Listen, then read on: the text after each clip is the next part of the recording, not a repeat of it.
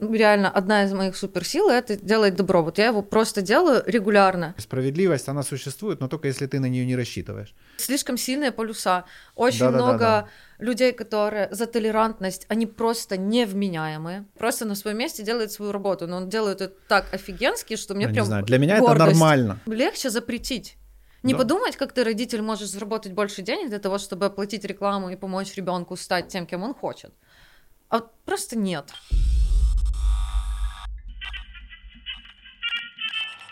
Так, ты очень деятельная. Мы сейчас такой видеозаставочкой покажем, насколько ты деятельная, насколько интересно.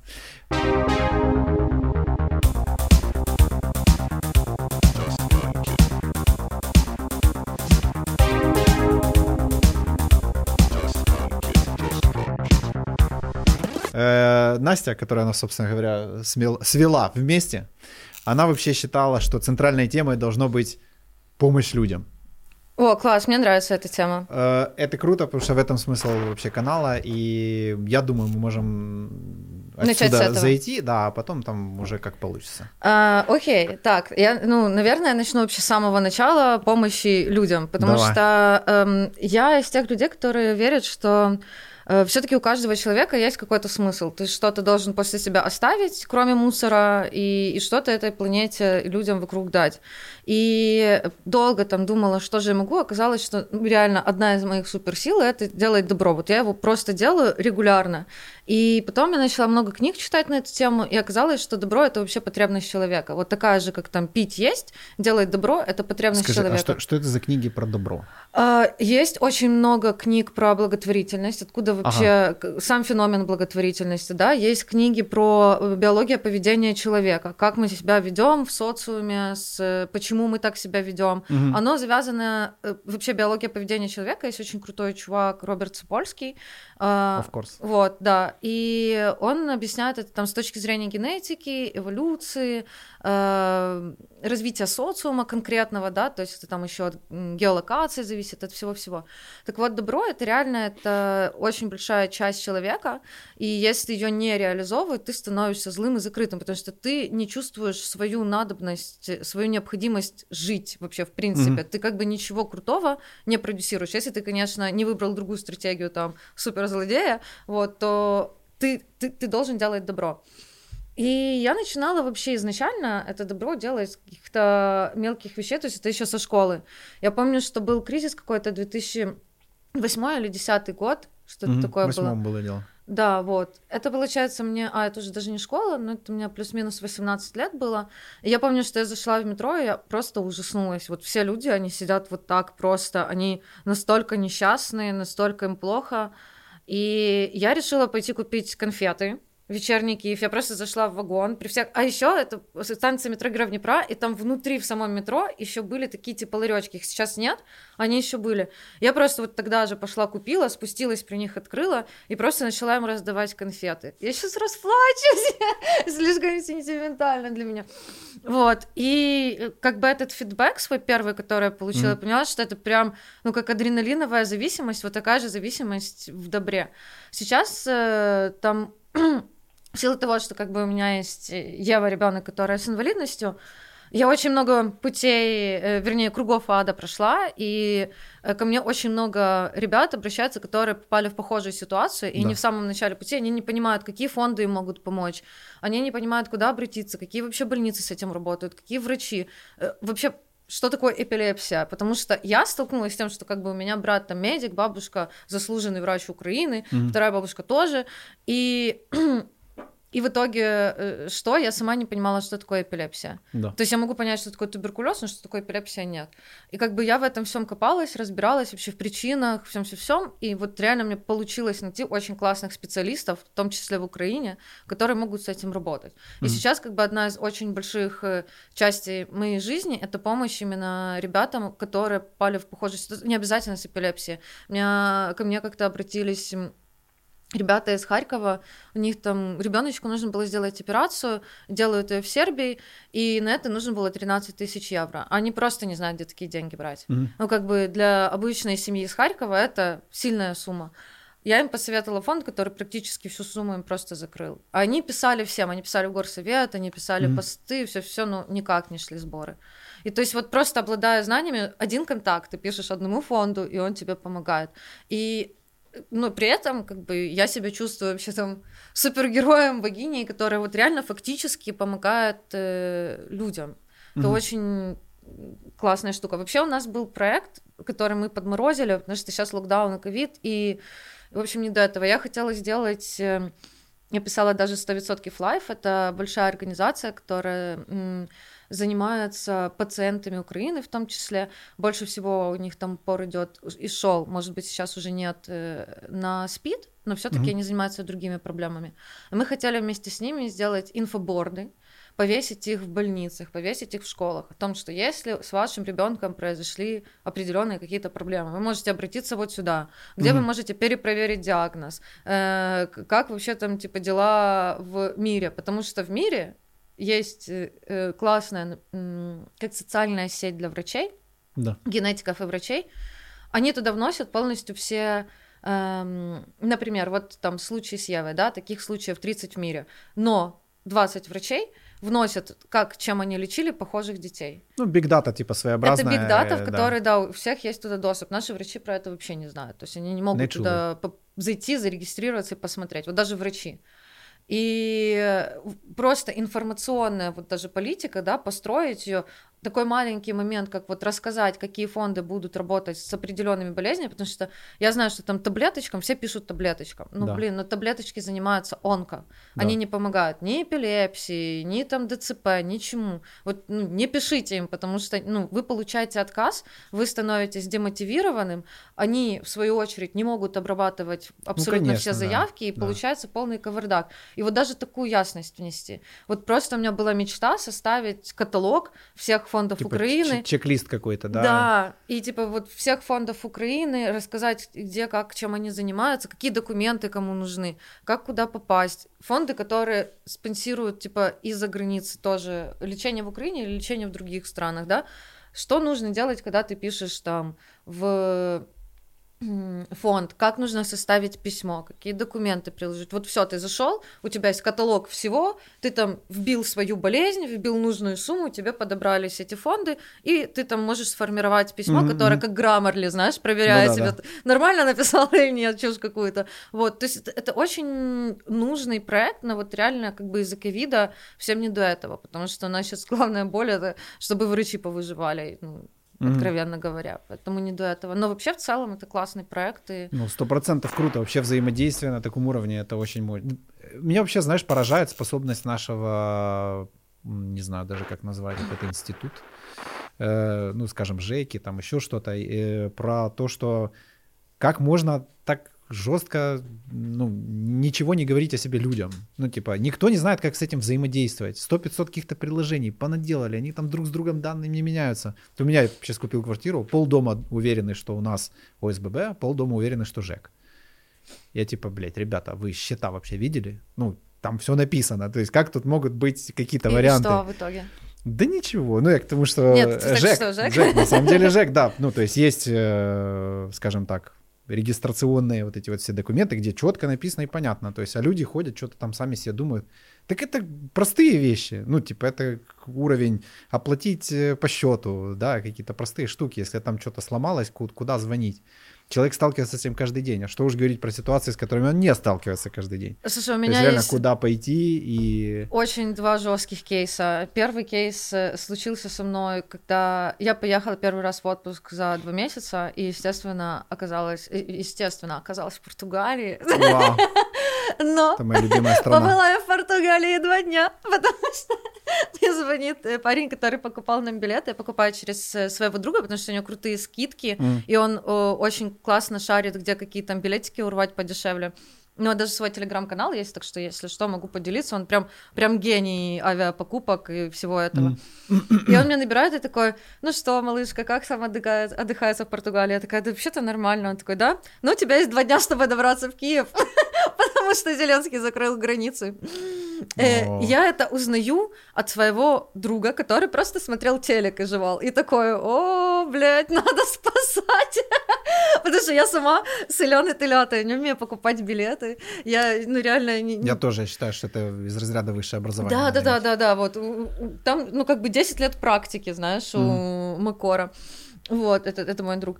И, короче, он начинает эти покупать билеты с какими-то мутками-перемутками. Говорю, да подожди, не покупай. Он такой, ты не понимаешь, сейчас, во-первых, билеты будут стоить 10 раз дороже, а во-вторых, их не будет. Ну. Это, я сейчас куплю, ты там думай, конечно, но я их покупаю, потому что мне, мне нужно тебя спасти. Я такая, ну ладно. Я звоню в посольство, и посольство говорит, а мы ничего не знаем, нам никто ничего не говорил. То есть чувак просто делает Круто. заявление, э, как бы, что все, мы все закрываем, ну, Ой, я Круто. забыла сказать посольством. Да. Ой-ой-ой. Упс. У меня паника, я вообще не понимаю, что происходит. То есть, если посольство не знает... То есть, постиков в Фейсбуке недостаточно, да? Не, не, ну, не, и типа на, на iPhone видяшки, на один плюс один тоже нет. И, короче, ну, я была прям в шоке, потому что никто ничего не понимает. Э, мы прилетели в Австрию, там просто гениальный посол Украины. Вот э, это, это прям я первый раз увидела, э, я не знаю, это гос, ну, наверное, госслужащий, да? да? Который Прям А на своем да? месте, Б он крутой менеджер, э, В он типа высокоинтеллектуальный человек, э, он за каждого человека, украинца, который оказался в Австрии, он буквально типа боролся. Mm. То есть он Uh, он мне писал там, ребята, я не могу сейчас там решить ваш вопрос, потому что как бы мы уехали uh, в Украину, но из-за того, что у нас наш багаж много раз с разных авиакомпаний пересобирался, Э, он остался в Австрии. Мы еще не могли... Э, это был первый раз в жизни, когда я ставила ноутбук в багаже. То есть я думала, это я сяду в один самолет и улечу, но, блин, короче, не делайте так, никогда не оставляйте ноутбук в багаже. За просто неделю была без работы. Ну, нормально, телефон это не очень. Вот. И он говорит, я не могу вашим вопросом сейчас заниматься, хотя он занимался нашим багажом. Ты можешь себе представить, посол Офигеть. занимается нашим багажом. Потому что, говорит, нас что-то там на границе, э, ребят не пускают, я поеду переводить. Не хватает всех наших, мы mm-hmm. в разные стороны на все границы разъехались, не хватает, я поеду, буду переводить, чтобы они поняли, что украинцы имеют в виду. Они транзитом должны были через Австрию ехать, э, как бы тоже выбирались. Mm-hmm. То есть, ну, для меня это какой-то немыслимый уровень супергероя, знаешь, хотя человек просто на своем месте делает свою работу, но он делает это так офигенски, что мне я прям не знаю, для меня гордость. это нормально нормально, но взаимо, взаимо знаешь, соприкасаясь с какими-то сервисами, то есть по большому счету у них сервисная функция, да? Ну да. Вот, то я понимаю, что мои представления о нормальности, они слишком завышены. вот. Потому что топить за своего клиента, ну, по факту вы являлись его клиентами, быть на его стороне, это великое вообще чудо и магия встретить такого человека. Особенно хер знает где в другой стране, это, я думаю, вообще великое. А, так вот к чему я веду. К тому, Позитивная что, карма. Э, э, а, сейчас вот. Э, сложно собрать мысли. э, в общем, по поводу информирования. Во-первых, мне смс-ку прислали о том, что, м-м, возможно, границы закроются, и, возможно, вы не попадете домой э, с любовью LifeCell. Мне реально оператор прислал. Не никто, не, не, там, не Министерство заграничных дел или кто ну, это понятно, должен делать. Да. Вот кто-то мне должен был сказать. Понятное дело, что я не смотрю украинское телевидение за границей. Мне оператор прислал, что ой-ой-ой-ой-ой. вот. А второй момент, очень жесткий кейс, который случился с моим другом Максимом, который редактор. Короче, он работал несколько лет тому назад э, в IT-компании. IT-компания работает через ФОПы. Ему открыли ФОП. Он, 100-500 ФОПов. Да. Он уволился, мы сказали, мы тебе ФОП замораживаем, потому что ты сейчас пойдешь на новую работу, тебе нет смысла его постоянно закрывать, переоткрывать, mm-hmm. замораживаем. Тогда законодательство это разрешало. Заморозили. Пока Макс не работал с ФОПами, э, Там ребята решили... Хм, да, мы решили, что теперь нельзя замораживать ФОПы, и мы начислим ЕСВ. Они начислили ЕСВ на штукарь баксов. Mm-hmm. Мы открываем сбирку бар, и я говорю, ну, мой ФОП не может работать в баре, потому что мой ФОП работает в притоне, в студии красоты давайте будем юзать э, Макса ФОП. Такие, ну, давайте, открываем. И тут Макс узнает, что у него штукари баксов просто налогов за то, что он три года ничего не делал, ну не да, работал, да. вообще ничего. И это об информировании, да. Если вы уже решили, что замораживать нельзя. Тем более у, вас... у них есть все контакты, все, все контакты. средства коммуникации, все есть. Да пришлите это, ну, ну блин, ну это, ну это Хотя просто... бы СМС, да. Это, это просто жесть. И потом, когда я написала об этом пост, потому что у меня сразу... Это, это моя терапия, все сливать в соцсети, жаловаться там и всякое такое. Я написала пост, и я просто офигела от того количества людей, которые попали в такую же штуку. И самая моя любимая история... Ты, ты сейчас с одним из них, собственно говоря, беседуешь. Но не, я под твоим а постом ты... не был, но я один из тех, кто а понимает то, о чем написано. Отсудил деньги? Нет. Но а це немає часу. Ну, я не, я просто заплатил и все, и до свидания. Закройте его и просто забудьте, как кошмарный слон. Я очень импульсивный парень.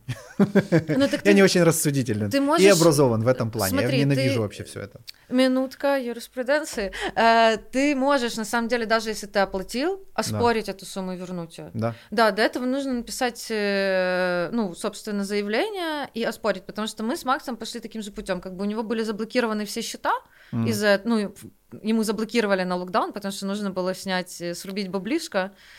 И... Слушай, это очень интересный момент. Это да. про свои границы в соприкосновении с государственной машиной, да, потому что я вот купил сейчас квартиру, и, блядь, я не выебываю, что я купил квартиру, просто это, я сейчас живу в этом, знаешь, я уже Ничего, третий я, раз, по-моему, говорю об всё этом. Все нормально, нормально. И э, там, э, учитывая, что это первая моя в жизни, да, квартира, mm-hmm. то там компенсируют какую-то часть налога, и когда мы покупали, нам в риэлторском агентстве сказали, что, ребзики, вы можете его себе вернуть, вот, типа, письмо, которое вам надо написать, вот инстанции, в которые вам надо написать, это никакие не манипуляции, это не оптимизация, mm-hmm. это прям вот государственная программа, come on, пользуйтесь. Прошло полтора месяца. Как думаешь, это сделал? Нет. Но, а, Нет. Вот но такой я, вот я странный парень, да. Я в 2020 году стала прям супер принципиальной в этом вопросе. Это очень правильно. Ну, это прям вот, это ж помогает государству. Нет. Помогает. Не, смотри, они же, когда появится куча вот таких вот ртов, которые типа, эй, блядь, ну, типа, делайте, что вы там должны. А, ну в этом плане, да, да, да. да. Это же как, как бы... негативный отзыв, знаешь, типа, только он уже зарегистрирован, его не получится ну, проигнорить, знаешь, Вообще, не получится. на самом деле, вот сейчас началась эта движуха ФОПов, да. И как бы началась она, по, я считаю, по глупой причине, потому что кассовый аппарат это абсолютно нормальная практика, и он должен быть, и мы все-таки должны выходить из э, Мазлтов. Э, теневой экономики. Да. То есть я как бы я сейчас подключила себе ПРРО, Uh, минутка рекламы от Потрясающая Фонди. штука, вообще отличная. Да, вот, и и это очень удобно. Я сейчас тестирую, с этим работаю, для того, чтобы когда это действительно этот момент наступит, да, э, я уже была готова, и без стресса, без паники это все происходило. Мне это нравится, я готова работать вообще. открыто. Но мне очень сильно не нравится то, что я этому постоянно должна платить налоги, но я не защищена. То есть ну, я, да. я как э, принц Персии постоянно хожу под, под кинжалами, и да, только да. при этом еще и это было, да, да, да. забрасываешь туда. Это, это трэш. У меня нету ни одной нормальной, ни одного нормального сервиса от государства, за который бы я была бы рада платить налоги. Каждый раз что-то летит, ну вот э, реально, мы сами там чиним все коммуникации вокруг этих домов, мы сами делаем капитальные ремонты наших домов. Э, те налоги, которые идут в пенсионный, нам прямо говорят, через 10 лет пенсионного не будет. мы сейчас да. платим пенсию типа своим родителям. Я не против, окей, но типа вот эти вот все ЕСВ и тому подобное, ну на что, ну куда они идут? Ну да, если я уже плачу деньги, то я хочу что-то получать за это. Я а хочу получать просто... нормальное хотя бы вот вокруг. Да. То есть вид. я же не буду себе покупать вещь всю в дырах, там обрыганную, там еще какую-то, но да. Почему-то я плачу за такой сервис. Да, да, да, да, да. И вот каждый раз, когда ты стыкаешься с какими-то госслужбами, э, это настолько отвратительно, что тебе проще с ними вообще не сталкиваться. А ты понимаешь, почему так произошло? Потому что разрешили. Ну, я к тому, что, потому что мы с этим согласились. И вот я уже, мне 38 лет, да, типа, и вот только сейчас ты мне это рассказываешь, я понимаю, блин, это же ведь абсолютно, ну, нормально вообще. Я знатный борец за... Да, я к тому, что вот на таких, как ты, знаешь, типа вы там э, взяли правильные знамена, не просто рассказывать, что вы там говно и козлы, а прям действительно делаете правильные вещи, то есть взаимодействуете на их языке, с, э, ну, то есть на государстве, государственным языком, правильным, юридическим, грамотным а не просто «ай», как я вот есть Ай, пошли не проблема в, жопу, в том, и сам что-то там э, хабачу. Что мы можем общаться на очень грамотном языке, но вот там по ту сторону.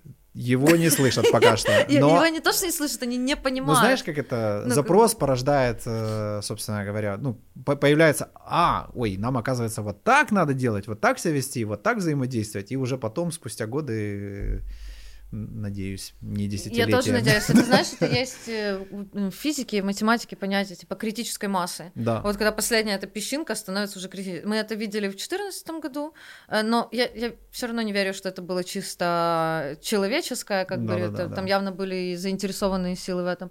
Но сейчас, э, вот мы разговаривали, кстати, с Лешей, который владелец Белой канарейки, Э, он меня как-то так потушил очень правильно, потому что я вышла в- очередной день очень злая, там что-то не так с Евой было. Ну, то Мгм. есть мне очередной раз не смогли качественно помочь. То есть у меня скорая приезжает, а я скорой рассказываю, что им Что нужно делать? колоть.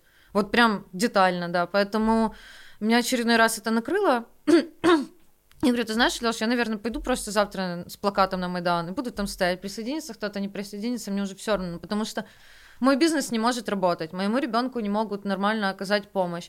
Э, Я постоянно должна придумывать 300 тысяч вариантов, как мне вообще выкрутиться, выжить. Хотя медицина для ребенка должна быть э, оплачиваемой со стороны государства. Это, ну, как бы у нас Ну, так по построено. крайней мере, так декларируется. Так, да. Но, естественно, там же ни- никаких ни компенсаций, ничего. То есть мне, чтобы подтвердить инвалидность ребенка, нужно ехать и неделю жить э, в больнице, в которой, типа, вот такие тараканы бегают. Мгм. Хотя там видно, что как бы в два года ребенок голову не держит. Ну, типа, что вам нужно проверять, ребята? Ну, то есть, вот серьезно, что вам нужно проверять неделю? Мгм. Ну, как бы у меня есть э, куча документов со всех частей мира, которые вот вам, пожалуйста, просто это завизируйте. Нет, вы должны неделю лежать. Но это ну, типа, прям какой-то трэш. И я говорю, я вот пойду и буду, наверное, становиться, потому что терять мне уже особо-то и нечего. И Лёша говорит, ты понимаешь, что никогда нам это на пользу не пойдет. Она, власть должна типа мирно меняться. Вот мы должны как-то учиться мирно, чтобы они уходили, потому что у нас опять у всех мы от локдауна все истощены, Ну да. а здесь еще типа полностью все станет, и мы не знаем, какой части очередной Украины мы лишимся. Типа нет, ну как бы революция это очень плохой путь.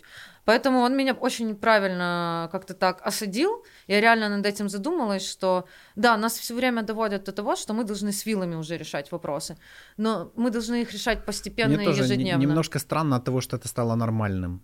Да, Это ненормально. это, конечно, Вообще, ненормально. есть диалог абсолютно нормальный, аргументированный, не обязательно оку- окунаться в этот, блин, средний век там и сожалению- устраивать свержение и прочую хрень. Ну, с кем ты можешь вести нормальный диалог? Ну, ты можешь с Зеленским вести нормальный диалог, но это истеричка, ну, вот, э, как бы, это, это истеричная личность. Я, я, ты знаешь, я не очень вижу смысла вести с ним вообще в принципе этот диалог. То есть я вижу смысл вести диалог с людьми, образовывать их и объяснять им, что, ребят, Это в вашей да. жизни решаете только вы, и Да. пиздец. И Чтобы всё. они не делали больше этого выбора, вот такого. Да, да. То есть, Да. типа, обиженным на кого-то может быть тот человек, который от кого-то что-то ждет. Вот. Я давно уже ни от кого ничего не жду, поэтому у меня никаких обид. И мало того, у меня не поднимается, как бы, мне не хватает, наверное, может, смелости, не знаю чего, критиковать этих людей, потому что вот у меня компания, там чуть больше 200 людей работает. Для того, чтобы они начинали в унисон звучать и нести то, что я хочу э, до конечного потребителя, это большой процесс Да. непростой.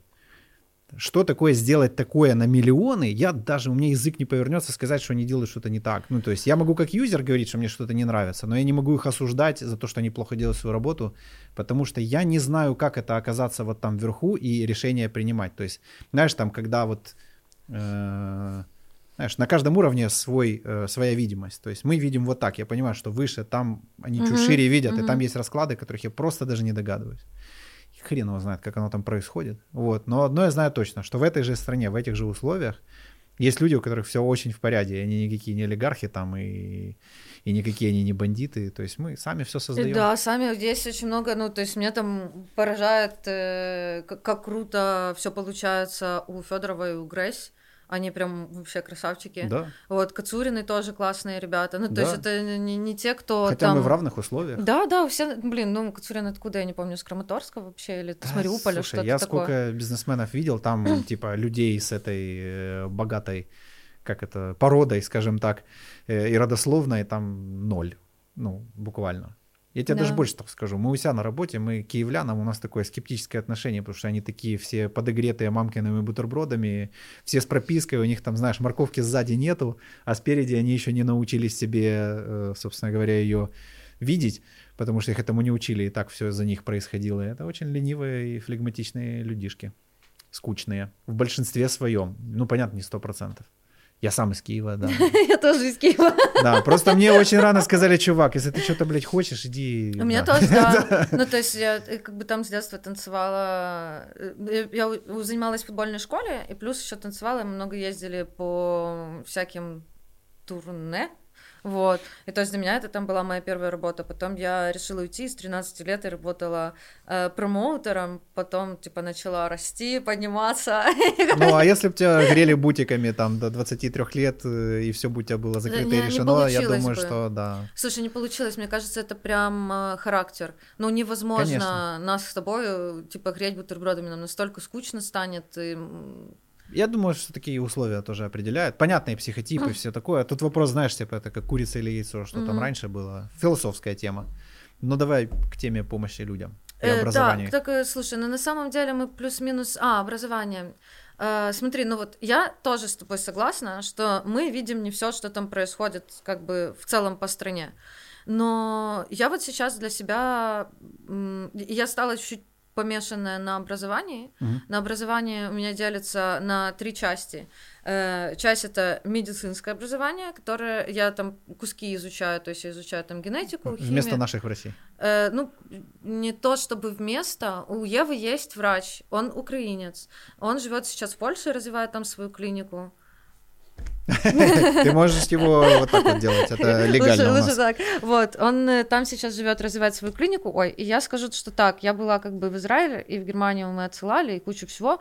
И самый крутой врач, которого мы нашли, украинец. Охренеть. Да. Вот то таке. Э, вот. И поэтому как бы, но он эпилептолог, невролог, он э, постоянно там реально ищет какие-то новые возможности. То есть сейчас Ева будет переходить на CBD. Как бы уже все, он все исследования прочитал, потому что год назад мы еще это обсуждали. Он говорит, я пока не получу данные, я ничего ребенку давать не буду. А он уже легален у нас? Нет. Нет. Я вам адрес не скажу, где я живу. Типа тут, э, знаешь, из Breaking Bad надо, типа... Ну что, покурим косячок, знаешь, уже можно. А, он у нас э, нелегален для продажи, но для ввоза пока как бы его возят официально, там типа порталы. Я не буду утверждать, что это Лики 24, но типа плюс-минус похожие. Вот, поэтому, ну, все норм, он как бы едет с рецептом, все дела. Э, вот, мы будем вводить там CBD, мы вот сидим на кето-диете, у Евы там чип, то есть это супер такая хай-тек ребенок киборг, знаешь, вот. Э, но э, есть моменты, которые, они лежат где-то между дисциплинами, да, то есть это не неврология уже, а какая-то химия, биология. Mm-hmm. То есть у меня там есть понимание, что у Евы поломан один ген, который структурный, он есть у всех животных, у которых есть мозг, начиная от рыб. Он у него сломан, то есть он не сможет, он чего-то не вырабатывает. Вот мы с генетиками разложили, а что он не вырабатывает. Не вырабатывает mm-hmm. он пять веществ. Этих пять веществ мы подумали, может быть, сделать заместительную терапию. Просто в чистом виде давать этих пять веществ. Посмотреть, если оно будет усваиваться будет помогать ей как бы в развитии. Окей, если нет, то нет. Но там начинается новая пижня, потому что оказывается, что э, не, не все так просто. То есть э, там нужно придумать специальную оболочку для этого, которая будет попадать в желудок. Чтобы оно правильно всасывалось. Чтобы оно все всасывалось, чтобы оно не работало раньше времени позже времени, чтобы его не переработала киш... киш кислота, короче, в желудке, вся фигня. То есть ты когда начинаешь в это вникать, такой, так, понятно, окей, следующий параграф у нас химия. И то есть ты должен это все учить, потому что ты должен понимать, каких специалистов тебе нужно найти. И, и вот у меня сейчас там, да, вопрос, что мне нужно еще и фармацевтов каких-то искать, то есть чтобы нам рассказали просто про составы оболочек этих таблеток, да, как, как это То есть фактически ты, грубо говоря, находишься в эпицентре стартапа изобретения лекарства для вот этого конкретного, таки... очень нишевого случая э, в плане, ну, нишевого статистически, я имею в виду, что да, очень... Да, он очень нишевый на самом деле, но история-то в том, что это не сможет даже быть стартапом. Во-первых, для того, чтобы ну, это реально было... Условно, условно. Таким... Я не говорю про бизнес, я имею в виду, что ты создаешь тупо пытаюсь, препарат. Пытаюсь ну, создать, но у меня пока не очень получается, потому что очень многие, как слышат, что это ребенок сразу типа, сбриваются, но это опасно. Mm-hmm. Ты должен провести э, много исследований перед тем, что, чем ну, как дать что-то ребенку. И я сама не очень хочу так рисковать. То есть я бы хотела там это каким-то образом проверять. Есть варианты проверки математического моделирования. То есть ты моделируешь гипотетических э, виртуальных детей, даешь гипотетическое лекарство, и, короче, смотришь, каким образом, где оно может поломаться. То есть как бы компьютер э, сам, ну, он, он вычисляет... Э... Наши медики в курсе того, того, что ты сейчас рассказываешь? Они вообще видели это, э, слышали? Ну, такого подхода они не видели. Обычно, как ага. бы, если у тебя ребенок ну, чем-то заболел, ты идешь по какому-то определенному стандартному мануалу, желательно европейский протокол это называется. То есть вот мне я вылечили по европейскому протоколу и долечили до почти смерти. Ну, то есть mm-hmm. у нее уже не открывались глаза на тот момент, mm-hmm. когда я ее увезла. И мы отказались от протоколов, и, соответственно, с того момента, грубо говоря, у нее есть лечащий врач. Без него я ничего э, не даю. То есть я все равно с ним все утверждаю, потому что это специалист, а я аматор, и это важно понимать. Но вот я постоянно как бы ищу разные пути того, что мы не пробовали. И оно часто лежит вот в меж, междисциплинарных всяких штуках. На смешении культур. Да-да-да. Вот, поэтому такая вот история. А, к чему я вообще вела? Это одно из образований, да. которым я занимаюсь.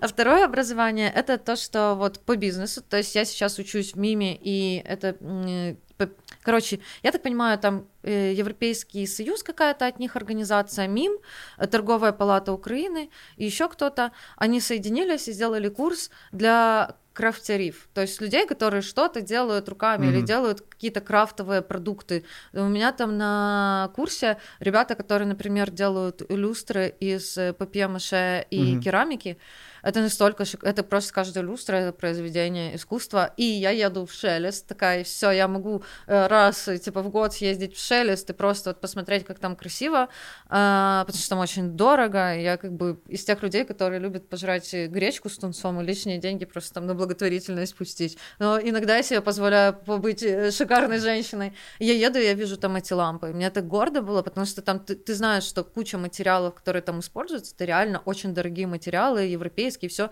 и тут висят эти лампы, которые вот они прям в центре, знаешь, композиции, mm-hmm. вот прям гордятся.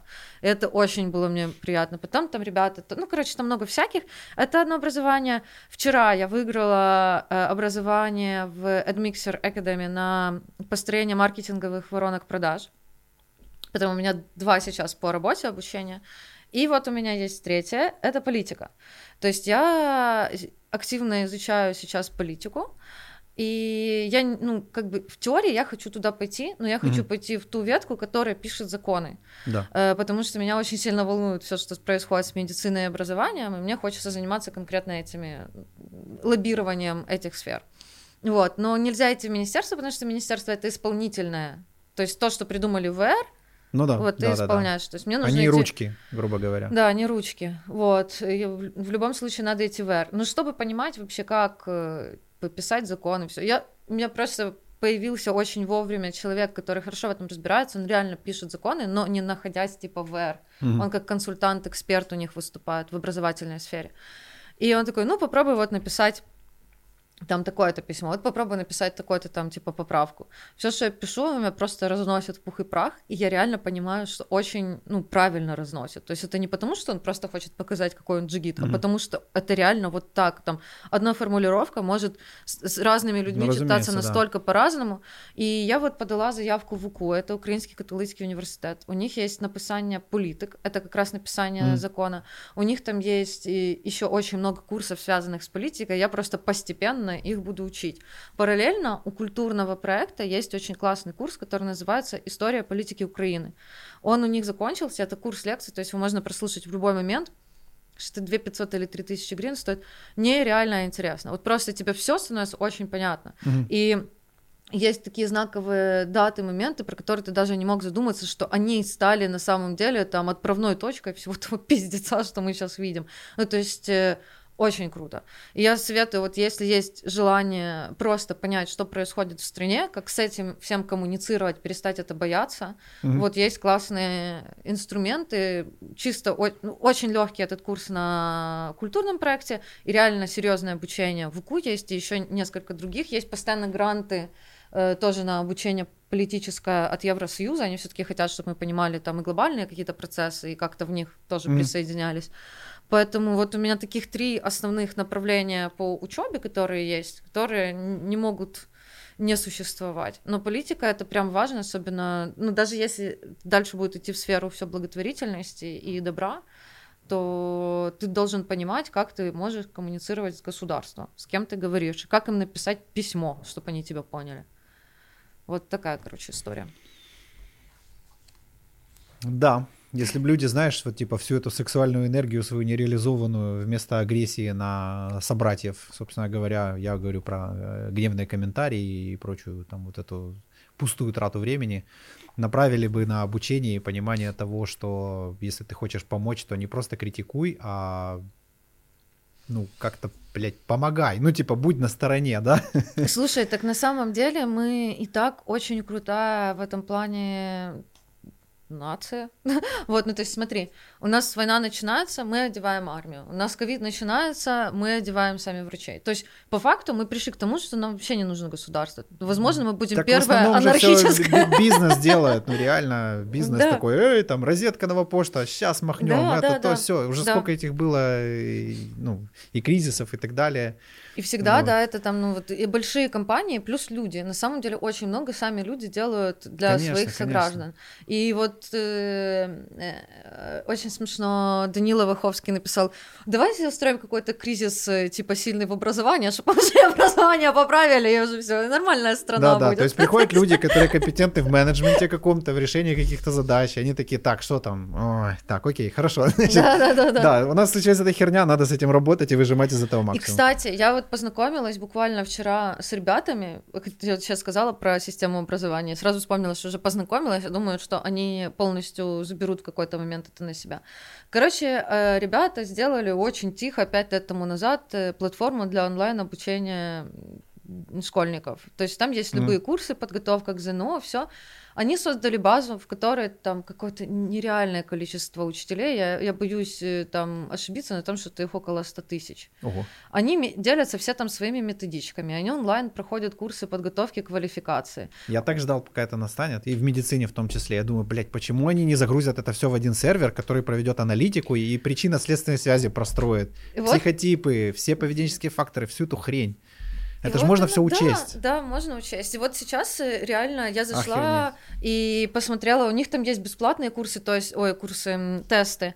Ты можешь зайти, например, по каждому уроку, вот там, что такое диеслово. Я проходила тест по диеслову.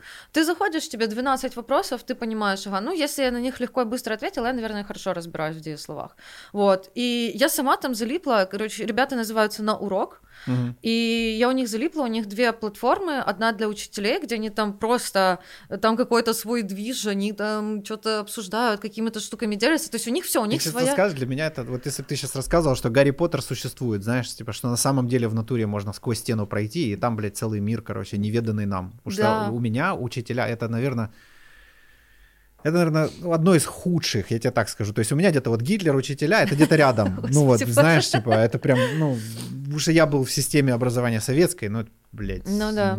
скажем так, любовь к образованию точно мне не, не добавила, потому что я не понимал причины вообще, зачем я это все делаю, что мне это даст жизни, и вообще, то есть просто учи, сука. Ну, вот, да. Иначе мы тебя будем позорить. Угу, будем вот. вызывать на педсовет, да, на всякое да. такое, да. И вот такие, когда я слышу вещи, думаю, бля, это же какие-то какие счастливые дети, блин, они смогут как-то получать наилучшее, наиполезнейшее для себя и максимально раскрывать свой потенциал, потому что какой-то умный человек задумался просто о причинно-следственной связи и о том, как можно сгрузить это, проанализировать и все-таки вот понять, что мы делаем, зачем и чего мы хотим получить. Так, слушай, там еще куча всяких benefits. Там, во-первых, они проводят Олимпиаду. Каждых три месяца они проводят Олимпиады по разным на, на этом же сайте. И они специально упростили вопросы, они не такие сложные, как на настоящих Олимпиадах, для того, чтобы у детей было больше мотивации ну, тяги, проходить. культуру эту вообще посеять. Да, и они специально им печатают э, дипломы каждый раз после этой э, Олимпиады и рассылают учителям. А это же типа региональное, понимаешь? Вот ребенок получает грамоту. Ну да, конечно. Ну как бы ему прикольно. Конечно. И там очень-очень много всего. Мне очень понравился материал, написанный учительницей, о том, э, э, два материала, вернее. Первое это э, как психологически подготовиться к ЗНО, потому что ЗНО для детей очень хм. сильный прессинг. И она им рассказывала, ну, очень детально, там, типа, пейте водичку, подышите, ЗНО это, типа, не конец Вы мира. Все равно даже вы сдадите, потому да. что... Не-не-не, ну то есть, если ты даже не сдашь, вот какие у тебя есть варианты. Да, И там следующая статья, если ты не сдал ЗНО, какие у тебя есть варианты. То есть ты можешь просто ну напрямую да, потому что пойти... страшно, потому что неизвестность. Потому что родители тебя пилят. Конечно. Вот если ты не сдашь ЗНО, то все. Потому тебе... что ты плохой, ты да. умрешь, вообще все вечный позор, ады, муки. А я сдавала ЗНО, я была вот эта первая тестовая группа, с которой это все началось. Mm. Э, сорян, ну, как бы, когда у меня спрашивают, э, какая была фамилия у Едвиги, э, жены польского короля 17 века, я была в ахуе. Типа, ребята, вы чего вообще? И это еще история Украины. Как знаешь? это в жизни применить? Как... Да нет, э, ну, мы... это понятно. просто не школьная программа. Да, да. Я, я как бы, я, я-то там, ну, я даже забыла, кто это был, но на тот момент я прям сильно изучала историю, потому что я как раз ездила от школы на Олимпиады по истории. То есть для меня этот вопрос был как бы, э, окей, я ответила, у меня там высокий балл, у меня типа 180 или 190 у меня было по этому ЗНО, при том, что тестовое там было куча ошибок, куча меня несогласованностей. Пронесло. Ну, это классно. Меня как придурка спортсмена просто меня вытерпели.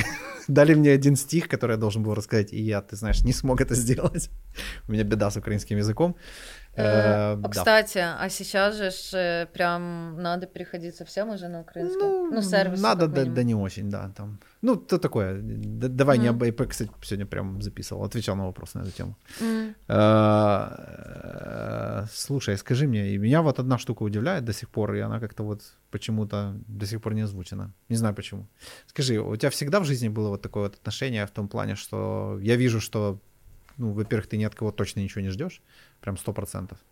Э, во-вторых, ну, у тебя такая прям очень активная жизненная позиция, я бы так сказал. Так всегда было? Вот с самого детства так всегда было? Или почему? Ты задумалась когда-то? Смотри, ну, у меня, во-первых, как бы мама воспитательница, папа э, в советское время был инженером, потом после этого он как бы зарабатывал, работал таксистом, потому что так было больше денег. Брат у меня учился на медика, но потом, короче, передумал, э, в итоге работает на ну, какой-то обычной там охране. В чем фишка? У меня никогда не было много денег. Я никогда не ожидала, что мама и папа мне подарят квартиру или машину. Да. Или что я могу себе позволить там какое-то дорогое платье или еще что-то. Если я хотела... Я в 13 лет пошла работать на работу для того, чтобы купить те ботинки, которые я хочу, а не те, на которые хватает денег. И, соответственно, мобильный телефон и все, все, я тоже как бы я сама зарабатывала и понимала, что мне в принципе помощи не надо ни от кого ждать. Это моя задача жить так, как я хочу. И никто не виноват и не должен мне в этом всем. А второе это мое обостренное чувство справедливости, но это чувство справедливости во мне воспитал брат, mm-hmm. потому что меня как бы очень много в детстве проводила времени с братом, он старший, и он мне очень много как бы объяснял, эм, где где правда, где неправда, где какие границы, можно ли там как-то их нарушать, еще что-то. Он для меня был авторитетом, и он вложил в меня вот это вот э, чувство справедливости. То есть в школе я всегда была покровительницей всех, кого обидели. Ну, то есть я реально могла пойти там какому-то мужику навалять за то, что он какой-то маленькой девочке что-то не так сказал.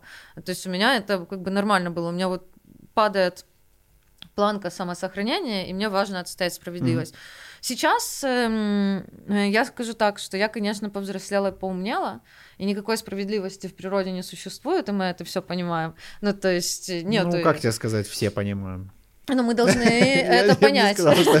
Справедливости... Было бы очень круто, чтобы все Да, справедливости нет. Есть мораль, есть э, ценности, есть честь, но справедливости нет. Поэтому как только ты вырастая, понимаешь, что справедливости нет, тоже становится намного проще жить, и ты уже не ожидаешь, что все должны понимать э, эту какую-то такую вот непонятную вещь, да, а ты уже знаешь, что вот здесь э, человек морали той, того социума, где мы живем, поступил неправильно. Поэтому я могу его там наказать, или mm. я могу с ним прекратить коммуникацию. Или Слушай, прикольно на тему справедливости. Я сейчас понял, что, ну как, она-то существует на самом деле. Вот, мы получаем ровно то, чего ожидаем, да? Это потому что здесь буддийский слон? Э, типа того, да, типа того, возможно. Ну, то есть, по большому счету, типа, человек получает ровно на свою концепцию верований и ожиданий от мира, да, то есть, если он стоит на активной жизненной позиции, то, в принципе, он там плюс-минус принимает участие в создании того, что он хочет, и получает тоже справедливо в большинстве случаев. Вот смотри, я Но тебе... я уже не говорю про те случаи, там, да, которые уже там кармические, еще что-то. Но я к тому, что в создании своей жизни, своих условий, своего качества жизни уж точно мы принимаем участие. И там... Да, да, в качестве жизни может быть, но нет. Смотри, вот я э, максимально добрый человек. Я делала добро всю свою жизнь. Uh, есть, я могу на пальцах перечислить людей, которых я обидела, я всех знаю, кого я обидела. Да. Как бы, ну, тоже я не святая, да, я там да. и, и когда-то истеричу в рамках э, вселенной справедливости угу. я должна жить э, долго, счастливо, сидя на цветочке. Не, потому не что я много речь. типа добра отдаю, я должна его получить, правильно? Ну, то есть это справедливо. Но вместо этого я получаю еще жестче испытания. испытания. Но с другой стороны, ты еще больше отдаешь добра.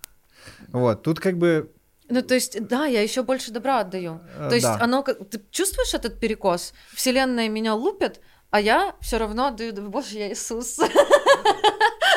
Ну, да, я же говорю, тут типа большой вопрос, знаешь, там этих причин и следствий. Но это же э, несправедливо. Э, Нету справедливости. Это как моя мама, э, когда это все, ну, понятно стало с Евой, она сидела и типа, божечки, за что это нам? Это эволюция, мама, это ни за что, это просто, блин, эволюция. Эволюция устроена таким образом, что постоянно наши гены мутируют.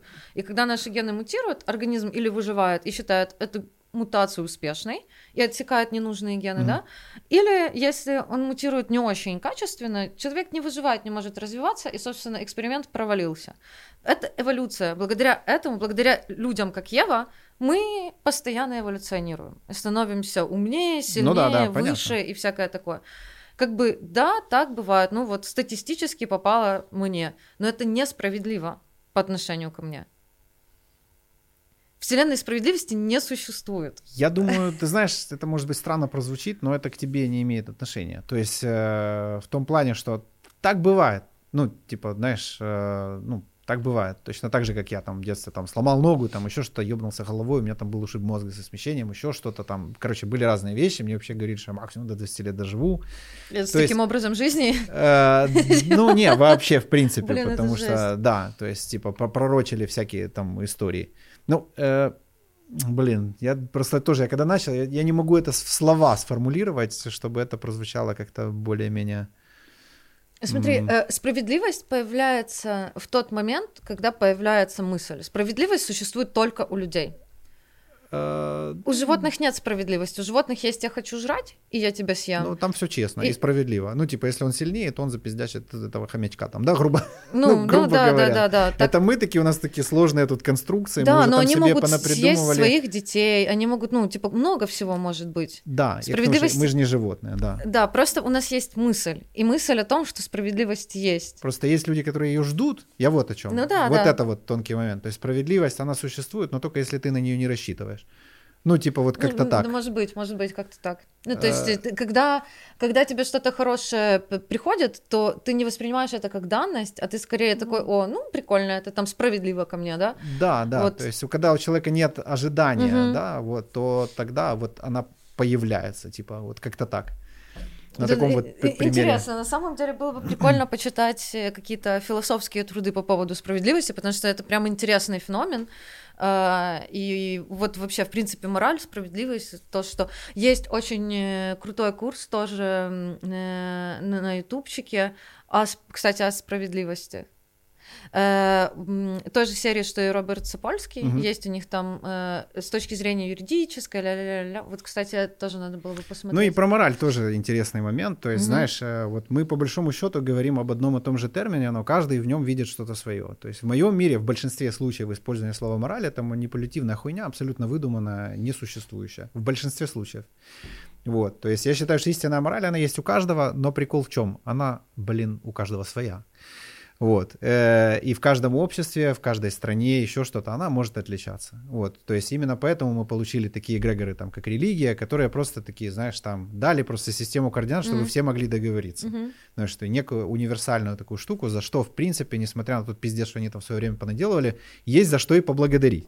Потому что из кучки каких-то племен, которые пиздили друг друга, мы так плюс-минус все-таки группируемся да, в более такие какие-то глобальные группы, которые все-таки взаимодействуют на одном языке и помогают друг другу со своими раскладами, да, знаешь, типа, можно очень там пожаловаться на то, как сейчас все обстоит, но для этого, чтобы успокоиться, можно вспомнить, как это было, не вспомнить, а почитать, как это было 500 лет назад, 100 лет назад, 1000 лет назад, и понять, что то, что сейчас, это самое охеренное вообще, вот лучше, чем это, не существовало ничего никогда, вот, и дальше, ну, скорее всего, будет лучше, если это, конечно, Земля вся да мы, мы, вытерпит мы, то, что мы тут понаделали. Ну, как бы да. мы в знаешь, сейчас самая основная проблема в политике, которую я вижу, она во всех странах, во всех.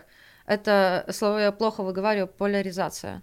Mm-hmm. То есть э, слишком много, слишком сильные полюса, очень Да-да-да-да. много людей, которые за толерантность, они просто невменяемые. Вот они невменяемые. Они, они уже за все берега пошли. Я как бы, окей, феминизм хорошо, быть толерантным это хорошо ебать, найдите рамки и границы. Это просто трэш. Это не вы, ну, конечно. когда просто начинают увольнять крутых э, профессоров за то, что он не хочет обращаться по тридцатому гендеру какому-то к человеку, да блин, это его Причем право. как он догадается вообще, в принципе. Ну, это его право говорить. Ты Джордан на... Питерсон, знаком тебе такой да, парень да, я ж... да? Да, конечно. Вот, ему же досталось очень крепко за просто обычный, блядь, нормальный тезис, что истинное равенство начинается там, где мы убираем пол и начинаем смотреть на компетенцию. Да. Блядь, все очень просто. И когда он начал объяснять, что у нас есть у всех там гормональный фон, есть какие-то там плюс-минус, то есть вопрос срез данных, как мы делаем и насколько многокомпонентные уравнения для оценки Э, собственно говоря, человека. То есть, типа, что делают эти все для манипуляции? Они берут какие-то крайности. Mm-hmm, mm-hmm. И причем совершенно забирают, забывают про какие-то средние результаты. Вот, то есть Ты вот знаешь, у нас палят э, сейчас да хер с ним, ну слушай, я же... Просто сейчас будет Прикол скандал. в чем, что если бы канал там я для денег создавал, я бы реально переживал по этому поводу, по какому-то удару по имиджу, еще что в этом роде. Так мне, ну, вообще я просто считаю, что это очень э, важно сказать, потому что э, важно мне даже это сказать больше, чем тебе, потому что я женщина. Да. Я женщина, которая сама себе зарабатывает, которая получила кучу образований. И просто. ты существуешь. Я существую. В современной концепции и наборе правил, которые якобы должны тебе все это запретить и вообще задавить меня, в тебе стремление. Честно, мне много рассказывали про то, что там какое-то особое отношение на работе было или еще что-то. Я с этим не сталкивалась. У меня все мои э, работодатели, у которых я работала именно как человек, да, э, они все невероятно великолепные. Я не могу сказать, ну, как бы, что ко мне как-то по-другому относились. Относились как к ну, человеку, ну, у которого опять, есть мозг, и который должен работать. Если бы к тебе отнеслись не совсем хорошо, ты как человек, который обладает мозгом. Просто и, уволилась э, и ушла. Да, просто и... ты голосуешь своей компетенцией. Ты, окей, ребята, извините, мою хорошую компетенцию получат вот там, где да. И без проблем, все Но при пройдет этом ты лет. должен об этом еще и заявить. Ты Конечно. должен сказать, что я ушел по такой-то причине э, социуму, для того, чтобы другие люди тоже как бы не попадались да, да, в эти да. сети. И эта компания, она просто пропадет, а другие поймут, чтобы быть конкурентными, имеет смысл. Рынок все регулирует, да. да. Но вот эти все, вся эта охота на ведьм, которая сейчас происходит, она катится вот вообще не в ту сторону. Э, люди, которые сейчас стоят вот там во главе всей этой э, женской революции, они отталкивают от себя. Я не хочу, чтобы меня называли Конечно. феминисткой, хотя я есть феминистка. Но я, когда слышу слово феминистка, меня начинает просто трусить. Они очень гомняное послевкусие этому бренду добавляют. Да, знаешь, да, да, типа... да, ужасное. И то есть прям это, какое-то это реально... воинственное, какое-то негативное, вот да. такое прям злостное. То а есть... имеет смысл выстраивать позитивную коммуникацию, как бы странно да, это ни Да, надо позитивную, надо на хороших примерах обучать. показывать. Обучать. Не показывать. требовать, а обучать. И вот тоже у меня был момент, когда э, я, я очень сильно за этим следила, обязали э, 5% э, руководящих должностей отдавать бабам а нету компетентных, ну потому ну, да. что, окей, в том числе проблема из-за декретов. Во-первых, ты тупеешь в декрете, во-вторых, ты реально теряешь, ну, 2-3 года своей карьеры, которые... Знаешь, мне кажется, больше тебе достанется, а не мне в, этом, в этой беседе. А я, кстати, рожала. Я все это проходила. Нет, это правда. Ну, во-первых, ты должен отупеть, потому что это гормонами регулируется. Ну, потому что если рационально воспринимать все происходящее, можно ебануться мозгами. Во-первых, из тебя вылазит человек. на этом... Слушай, а монотонно делать одни и те же действия, да, вот там N лет, не принадлежать Подожди, себе. стоп, на моменте, когда с тебя вылазит человек, ты уже ёбнулся мозгами, ну то есть все уже... Охотно верю. Там даже не надо продолжать. Тебе нужно год побыть тупым, чтобы просто пережить эту травму. Чтобы мозг просто, знаешь, забыл. Просто он такой отодвигает это от осознания. Да, потом ты должен, блин, еще полтора-два года какахи мыть, типа вот кормить ребенка грудью. Я не в... место для мозга, точно. Я вообще, я, на самом деле, это так странно, кормить ребенка грудью, это так натурально и природно, но мне настолько это не непонятно, это, это как-то вот прям дико не знаю. То есть ты знаешь, какой-то уже, как есть эм, оверквалифицированный человек, да, есть, вот в моем понимании, мне слишком много было на тот момент, мне кажется, я, я плохо отупела, потому что я не ушла, на самом деле. Не сработал этот гормон. Но мне много не сработало гормонов. Прям очень прикольно отслеживать, какие гормоны в тебя не сработали в какой момент. Вот, но э, если вот реально не, как-то не абстрагироваться от этого, многим женщинам это нравится, но мне это было жутко. Я прям, мне, мне прям было это неприятно, мне, мне это очень странное ощущение. Я бы мог сейчас такую фразу врезать, чтобы так повзрывать пуканы. Я бы такой, да ты просто умная, и все.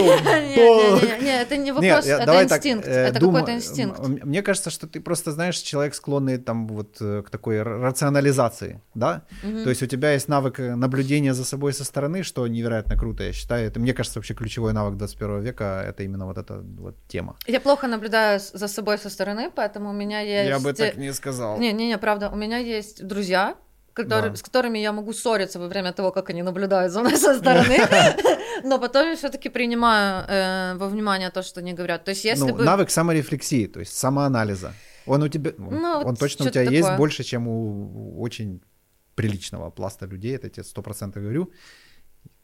Ты, ты можешь Спасибо. не соглашаться, э, да, да. Вот, и это, с одной это имеет гигантские огромные плюсы, но они же и минусы, конечно. Ну, конечно, вот, потому да. что за это есть расплата, да, иногда да, депрессия. Разобраться типа... со своими эмоциями, допрожить то, что было недопрожито вот в этом анализе. Угу. Ну, короче, у, у, все, у всего есть плюсы и минусы.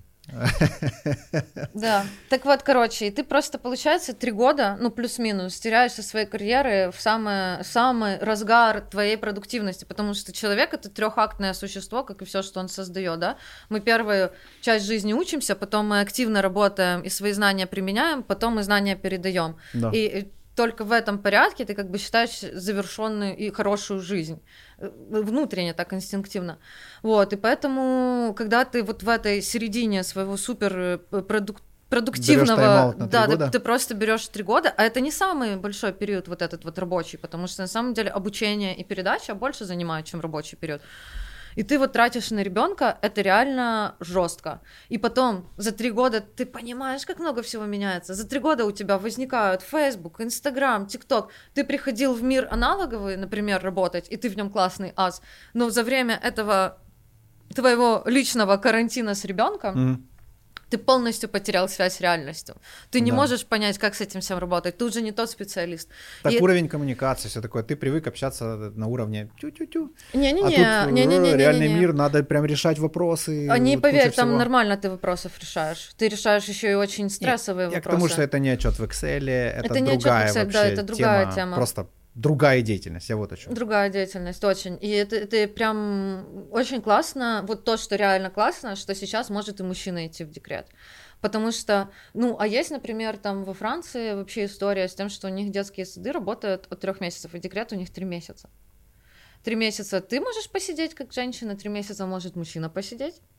Вот, ему тоже полагается. Mm-hmm. То есть вы можете а там до полугода. Дальше ты сдаешь детский сад, и там вот лежат Что маленькие... вообще очень интересная тема. Я когда-то вникал, э, не помню уже какие-то культуры, скажем так. Короче, что клевое воспитание детей это когда это делают не только непосредственно два родителя, mm-hmm. а целая толпа людей. Mm-hmm. Потому что они видят вариативность, и они учатся принимать мир разным.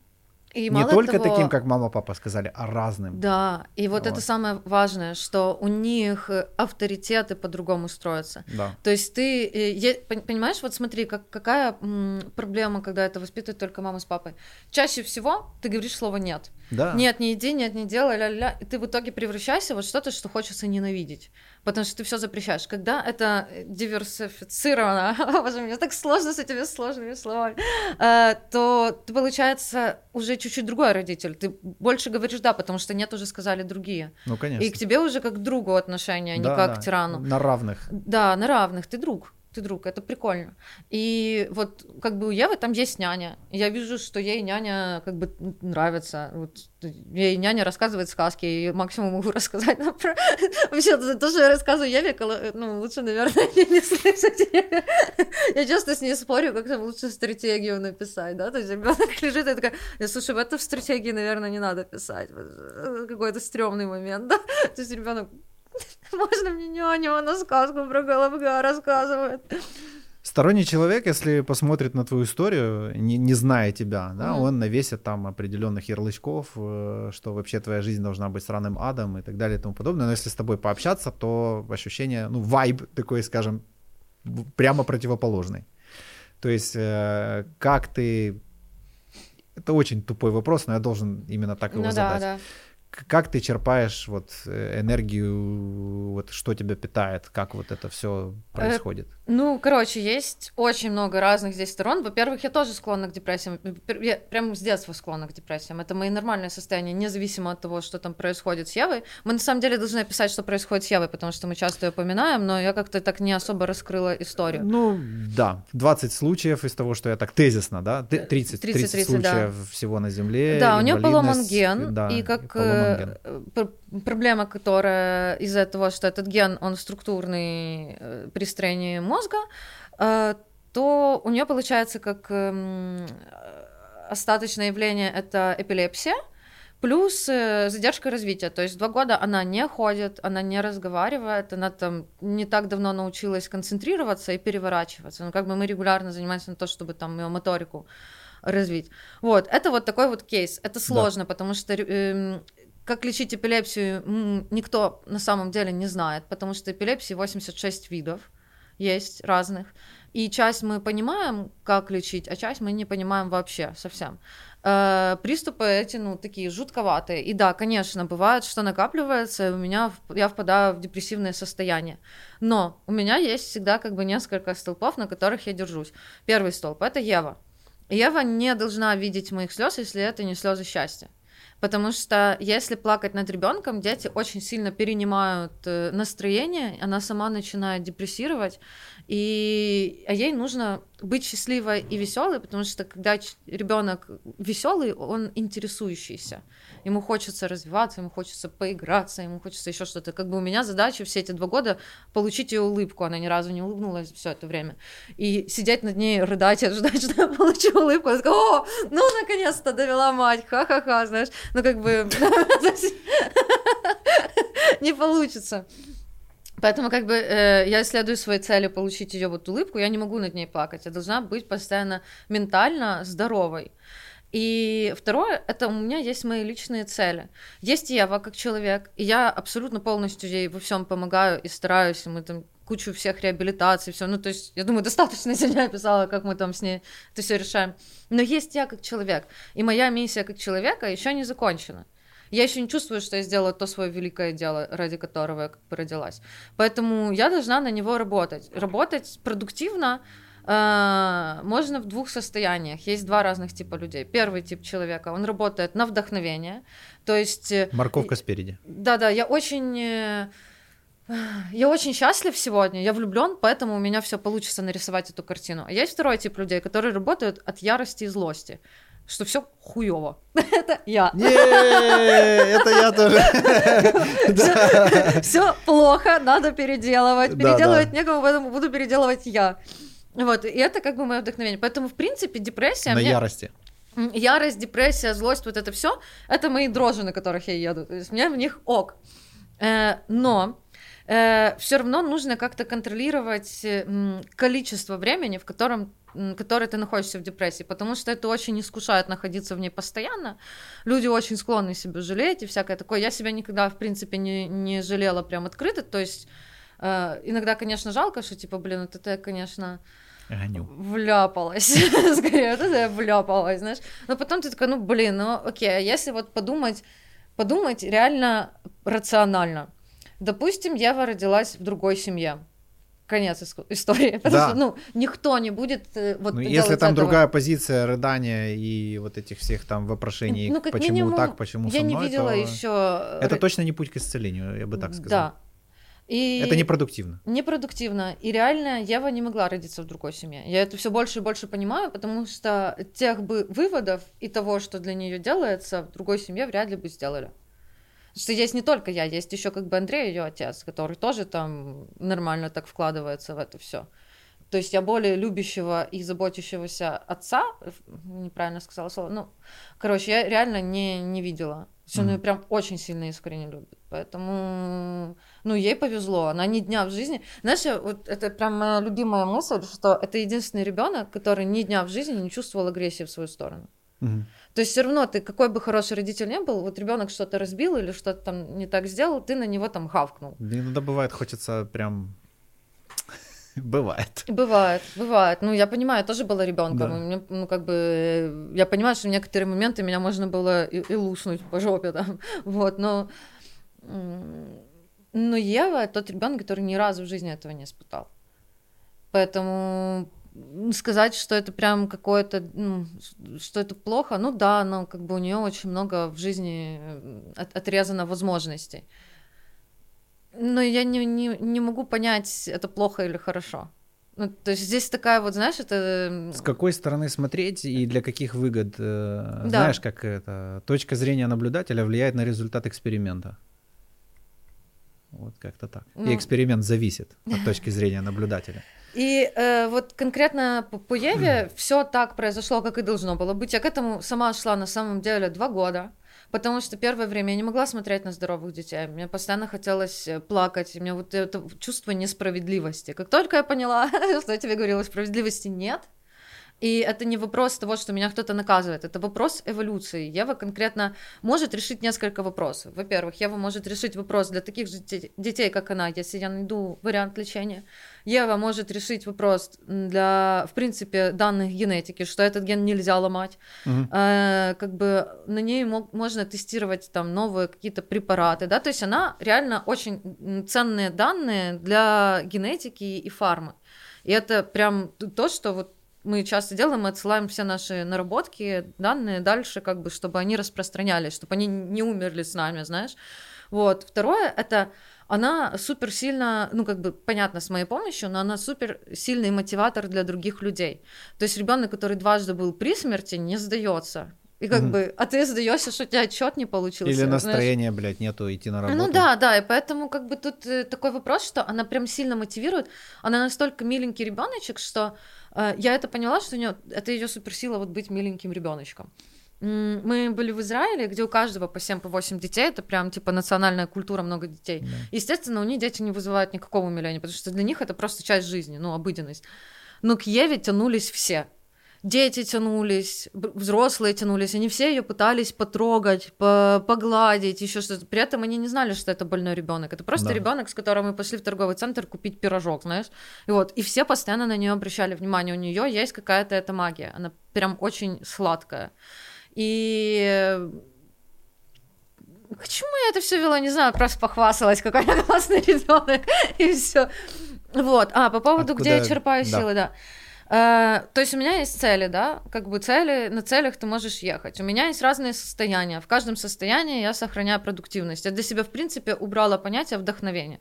Вдохновение — это если ты не профессионал. Да, да. Если ты профессионал, ты работаешь без вдохновения. Э, Just do it. Просто делай. да, да, да, да, да. То есть и композитор, если ты аматор, ты будешь писать по вдохновению. Если ты вот реально пишешь там постоянно гол- голливудским фильмом, у тебя не может быть вдохновения, не вдохновения. Ты просто садишься и пишешь на основе тех данных и тех знаний, которые у тебя есть. Все.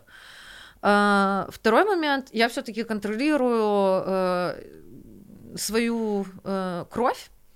То есть я сдаю я знаю, что если у меня начинается депрессивное состояние, скорее всего, у меня упал гемоглобин, потому что я 12 лет не ем мясо, и оно mm-hmm. может давать да. такой эффект.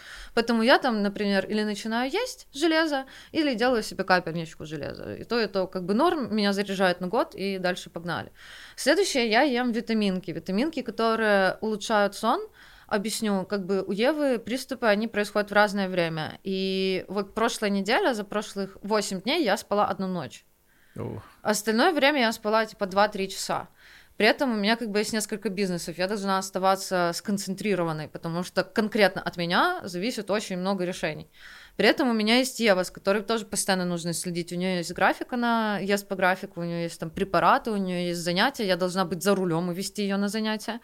И поэтому как бы мне нельзя терять концентрацию. Я ем витаминки для сна, я ем витаминки для концентрации лецитин, я ем магний B6, потому что, ну, просто мне как-то с ним, я чувствую, что лучше. То есть у меня волосы не выпадают от стресса, там, ну, ногти тоже не отпадают, всякое. То есть я просто понимаю, что э, я не очень верю в его эффективность, если честно, в последнее время. Просто это какой-то ритуал, э, знаешь, плацебо. Плацебо, да. Да, да, просто я э, ем, и мне хорошо. Вот. И... Галочки, галочки такие внешние, знаешь. Да, типа... плюс это спорт. Я хожу на танцы, house dance. Это, грубо говоря, тупо час прыжков. Вот. Ты понимаешь, что то, что ты сейчас перечисляешь, для большинства людей, э, ну, даже 20% из этого это дохуя. Ну, типа, понимаешь? Есть у тебя это понимание или нет? Нет, мне все это говорят, я не понимаю, мне постоянно кажется, я мало делаю. Серьезно, серьезно, просто Это какая-то история из разряда, знаешь, там, типа, оставайся голодным или еще что-то в этом роде. То есть э, у тебя топливо, судя по всему, оно огромное.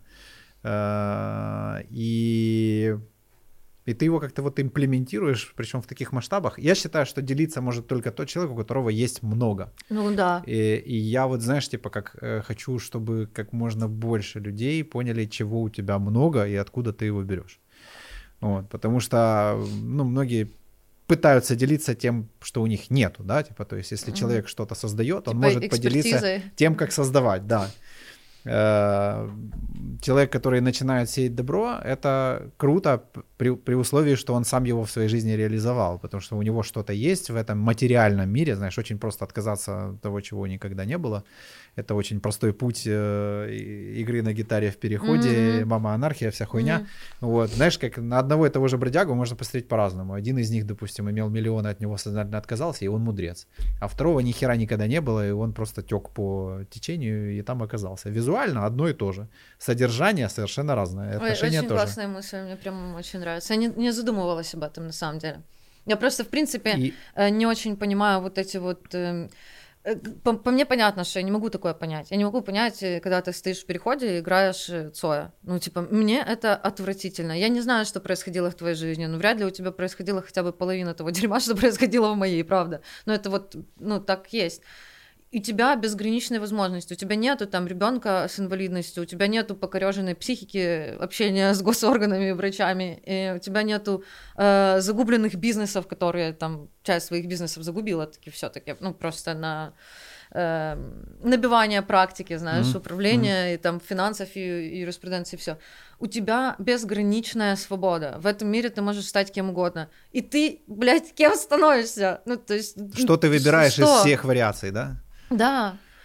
То есть, окей, да, у тебя там может быть э, какая-то наркотическая зависимость, алкогольная. Есть, пожалуйста, вот куча центров бесплатных. Иди разберись с этим. Возьми себя в руки, у тебя одна жизнь. Мне кажется, проблема 21 века, в принципе, в том, что люди, когда играют в компьютерные игры, у них откладывается, э, сейчас меня будут поправлять, паттерн или паттерн, ну, короче, как-то так, э, о том, что ты можешь сохраниться, переиграть. Это отложено абсолютно во всех подростках, которых я вижу. И я вот когда с ними а общаюсь... А мне кажется, что у них Mode режим бессмертия вообще, если честно. Даже сохраняться не надо. Ну вот, как бы он есть. И я им, ну, когда я с ними общаюсь, я пытаюсь с ними обсудить о том, что, ну, вы типа понимаете, что у вас жизнь одна? Ты понимаешь, что вот сейчас ты просрал там столько-то времени, и ты его не вернешь. Все. У тебя есть только здесь и сейчас. Неизвестно, сколько ты будешь жить. Да. Но ты не имеешь этого сохранить, ты не можешь так жить. И вот этой коммуникации не хватает, то есть, потому что это, э, это прям, прям проблема. Сколько зацепщиков детей, сколько, ну, которые цепляются к этим вагонам, сколько руферов, сколько всего-всего. Я понимаю, что не гонятся за просмотрами на Ютубе и там в Фейсбуке. Но вы, кстати, как родители, понимая, что ребенку это важно, и он хочет вот такую популярность, сядьте, подберите адекватную тему и заплатите помогите, рекламу на Ютубе. Помогите ему. Да, да, просто заплатите рекламу, если он хочет много просмотров. Это просто, не, да. не, не надо э, ждать, когда он наконец-то разобьется. Ну, типа, при, придумайте с ним умный канал. Самое интересное, что миллионные просмотры таки будут достигнуты. Вопрос в том, какой ценой. Какой ценой? Ну, то есть, какой ценой, да. Это же, это же все несложно, просто об этом никто не думает. Легче запретить. Не да. подумать, как ты, родитель, можешь заработать больше денег для того, чтобы оплатить рекламу и помочь ребенку стать тем, кем он хочет. А просто нет угу. думая, что это сработает. Но, блин, это не Советский Союз, не тоталитарное общество уже очень давно. А все почему? Потому что родителю надо поднять сраку и что-то тоже поделать. Тоже Намного поделать. проще сказать, что этот мудак там что-то себе Да, выдумал, да, дети да? всегда виноваты. То есть не, дети не изучают э, мир и не пытаются найти себя в нем, они виноваты. Вот Слушай, меня сразу. поражает до сих пор уровень твоей ответственности. То есть в том больше всего меня поражает, что я впервые в жизни увидел человека, у которого э, истинные какие-то, знаешь, политические амбиции, э, если это так можно назвать, ну, да, конечно. Так, наверное, То есть конечно, стремление да. в ту сторону идет реально изнутри, из позиции ответственности. Не из позиции типа... Это все зависит от твоего мыльного пузыря. Потому что у меня в моем мыльном пузыре всех людей, которых я встречаю, это высокоинтеллектуальные, высокоответственные и намного развитее и интереснее персонажи, вот именно персонажи и люди, э, которые хотят в политику.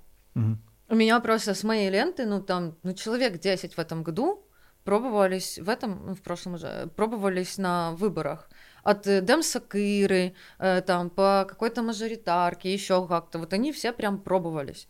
И это люди, в которых я уверена. Вот одна девочка очень крутая, Таня Веласкес, она в 2014 году переехала из Донецка, она была преподавателем в университете какой-то очень серьезной технической науки, то есть она вот в техническом mm-hmm. этом их Донецком университете преподавала.